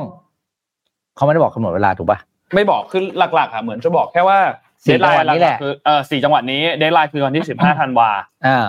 คือสิ่งที่เราไม่ไม่ไม่ได้ไม่ได้รู้ต่อในรายละเอียดก็คือ หลังจากจบโครงการอันนี้แล้วเนี่ยเขาจะเอาผลไปทำยังไงต่อครับเขาก็จะขยายผลเป็นอีกสิบจังหวัดไหมหรือว่า จบแล้ว เอ้ย โครงการไม่ดีก็ปิดตามเปิดตามเดิมแล้วกันอะไรอย่างเงี้ย ซึ่งเรื่องการร้อง ร้องเรียนให้เปิดสถานบริการยาวนานขึ้นเนี่ยพี่ได้ยินมานานมากแล้วอะใช่ใช่จะเป็นช่วงๆแต่ก่อนก็จะมีนะพอเป็นเป็นยุคหนึ่งครับยุคหนึ่งก็คือ บอกให้ปิดเที่ยงคืนครับ ตลกคาเฟ่ครับ ก็รวมตัวกันยื่นหนังสือบอกว่าขอให้ปิดตีหนึ่งอืมเพราะว่าหนึ่งชั่วโมงเนี่ยก็เพิ่มรายได้ให้พี่น้องชาวตลกอ่าไม่มีอาชีพทางคือ อันนี้มันเป็นเรื่องที่อ่าเราเข้าใจมันเป็นอาชีพไม่ว่ากันประเด็นนี่คืออย่างที่อย่างที่อยากจะจะรู้ก็คือ ถ้าเปิดถึงตีสี่แล้วอืม เราจะประเมินผลโครงการทดลองลำนำร่องในสี่จังหวัดหรือโซนนิ่งเนี้ยยังไง อะไรที่ตัวที่บอกว่าจะต่อจะขยายจะหยุดแต่ยังไง แล้วมาตรการที่จะรองรับ ครับเพราะคนเที่ยวเพิ่มขึ้นอยู่แล้วแน่แน่นอน เพราะว่าเวลามันเปิดร้านขึ้นเวลาเอ้ยแต่เปิดแอลกอฮอล์ไม่ขายนี่อันเนี้ย อันเนี้ยเปิด อันเนี้ยบอกได้เลยเขาบอกห้ามขายแอลกอฮอล์หลังเที่ยงคืนสั่งให้ใช่ไหมคืนหลังให้คืนห้ามละแล้วสี่ชั่วโมงคุณเนี่ยเขากินอะไรอะนั่นน่ะสิครับ สั่งไว้ก่อน สั่งไว้ก่อน สั่งไว้ก่อน วิธีการก็คือสั่งออเดอร์คือมาตรวจบิลก็คือเนี่ย สั่งตั้งแต่ใบเสร็จก่อนสิบเอ็ดจุดห้าเก้า PM ทั้งนั้นห้าทุ่มห้าสิบเก้าเนี่ยนะออเดอร์สุดท้ายโอ้โหรับออเดอร์ออเดอร์ร์แล้วก็ค่อยๆยกมาเสิร์ฟครับเพราะฉะนั้นคือบอกไอ้กฎอันนี้ไม่ต้องทำบอกว่ามันคือทำมาแล้วก็แบบมันก็เป็นเรื่องให้คนหัวเราะเปล่าๆอะอะใช่เคยเล่าให้ฟังแล้วนะเรื่องคุณไปเรื่องนี้คุณไปเข้มงวดกับเรื่องที่แบบไอ้เงี้ยตรวจยังไงดีกว่า หรือว่าใช่ใช่แล้วถ้าเกิดตีสี่ยังไม่ปิดจะทำไงอะ เออมเพราะมีนะเมื่อก่อนที่เราเที่ยวใช่ไหมเที่ยวแล้วเขาจะไหลอะไปร้านนี้ถึงเช้าต่อเลยต่บาองทีถึงเช้าหกโมงเนี่ยเออไอ้พวกที่เปิดถึงเช้าทำไงให้หมดไปจริงอืมๆครับก็ต้องควบคุมกันให้เหมาะสมประเทศไทยให้ I ดี love you เหมือนเดิมมีแต่มีแต่เรื่องที่นั่นแหละครับ ครับตามนั้นแหละครับ อืมนี่ก็มีคนพิมพ์คอมเมนต์เพียบเลยนะพี่อืมเอาจริงๆก็หลาย ๆ อันก็บอกว่าก็เจอปัญหาเกี่ยวกับโรคประจำตัวเจออะไรอย่างนี้เหมือนกันอืมเป็นกำลังใจให้อืมครับเป็นกำลังใจให้ทุกคนต้องสู้ครับต้องสู้สู้ดีกว่าเราจะหายได้ ครับคืออย่างแรกเลยเรื่องโรคประจำตัวเรื่องการต่างเนี่ย คุณต้องเลิกเลิกเอาตัวเองไปสู่ในเงื่อนไขที่ทำให้เราแพ้ หรือว่าเป็นปัจจัยที่ทำให้เป็นโรคนั้นมากขึ้นก่อน ใช่ คืออยากมึงเนี่ยอยากโรคอ้วนอยากเลิกอ้วนแล้วคุณยังมีเลอยู่ที่บ้านมีบันฝรั่งมีอะไรอย่างเงี้ยมีอาหารที่มันเป็นจังก์ฟู้ดอยู่ที่บ้านน่ะก็ยากไงใช่นั่นคือเพราะบอสเนี่ยเคยพูดในพอดแคสต์บ่อยมากเลยนะครับ คือ สิ่งแวดล้อมมีมีผลมากกว่าตัวกับตัวเรามากกว่าที่เราคิด ใช่ครับ เพราะมันจะมันจะเป็นถึงเวลาที่เฮ้ยวันนี้เหนื่อยเออ ไอ้ไอ้จังหวะงอแงเนี่ยติดๆอะไรอย่างเงี้ยอารมณ์งอแงง่ายกว่าอยู่กินแล้วกินซะหน่อยอะไรเงี้ยแต่ถ้ามันไม่มีอะสุดท้ายครูก็ไม่กินไงใช่เออมาม่าแทนครับผมพอๆกันอะครับ วันนี้น่าจะครบถ้วนครับอืมสัปดาห์นี้ก็สองคนนะคครัรับบสัปดาห์หน้าสองคนหรือเปล่าไม่รู้อาจจะสมคนเดียว อาจจะคนเดียวแหละครับเป็นคนเดียวครับผมแต่ก็รอติดตามดูนะครับว่ากี่คนก็ขอบคุณทุกคนมากๆทั้งคนที่เข้ามาดูสด แล้วก็ทั้งคนที่ดูย้อนหลังเลย เราก็คอยคอยตามอ่านคอมเมนต์อยู่ตลอดเหมือนกันดูอืมฟีดแบ็กดูอะไรต่างๆอยู่ตลอดเหมือนกันก็ขอบคุณทุกคนมากๆนะครับที่อยู่กับพวกเราในช่วงค่ำวันนี้ ตอนต้นรายการพูดไป7จ็ดโมงถึงแปดโมงเช้าเสร็จเลยนะครับจริงๆแล้วเป็นหกโมงถึงหนึ่งทุ่มนะครับแฟนทุๆกดีใจนะเนี่ยครัข่าบวผมเช้าจะกลับมาไม่ไม่ใช่นะฮะทุกวันอังคารนะครับ ตอนอืมหกโมงถึงหนึ่งทุ่มนะครับยุก็มาสิจะยุมาเดี๋ยวบอสก็ทำยุมาเรื่อยอยู่อยู่เรื่อยบอลๆเออยุอยู่เรื่อยๆอยู่เรื่อยๆต้องช่วยกันไงๆแล้วแต่นี่ฮะจะยุให้ได้ผลนะ ต้องครับยุวันที่บอสอารมณ์เสียเยอะ ครับๆแล้วก็แบบเออทำมาทำอย่างเงี้ยพูดไปแล้วไงเออพูดไปแล้วอะไรแล้วเงี้ยแล้วแล้วให้โปรดิวเซอร์อัดเสียงเราไว้เลยเออเก็บไว้แล้วพอบอสมาเออพูดอีกทำทีทำไปทำไปทำไปพอบอสพอบอสมาอีกทีนึงปุ๊บเปิดเสียงวนเออครับเนี่ยประชาชนครับนะครับก็อยู่ขอบคุณทุกคนมากๆนะครับในช่วงเวลาหกโมงเย็นถึงหนึ่งทุ่มนะครับแล้วก็เจอพบกันใหม่อีกครั้งหนึ่งในสัปดาห์หน้าวันอังคาร เวลาเดิมเลยหกโมงเย็นนะครับก็ใครดูสดได้ก็ดูสด ใครดูสดไม่ได้ไม่เป็นไรทักทายกันได้ก็ขอบคุณทุกคนที่ดูย้อนหลังมากๆ นะครับแล้วเดี๋ยวพบกันใหม่อีกครั้งหนึ่งสัปดาห์หน้าครับวันนี้เราสองคนลาไปก่อนครับ สวัสดีครับ สวัสดีครับ Mission Weekly Report. Stay informed. Stay focused.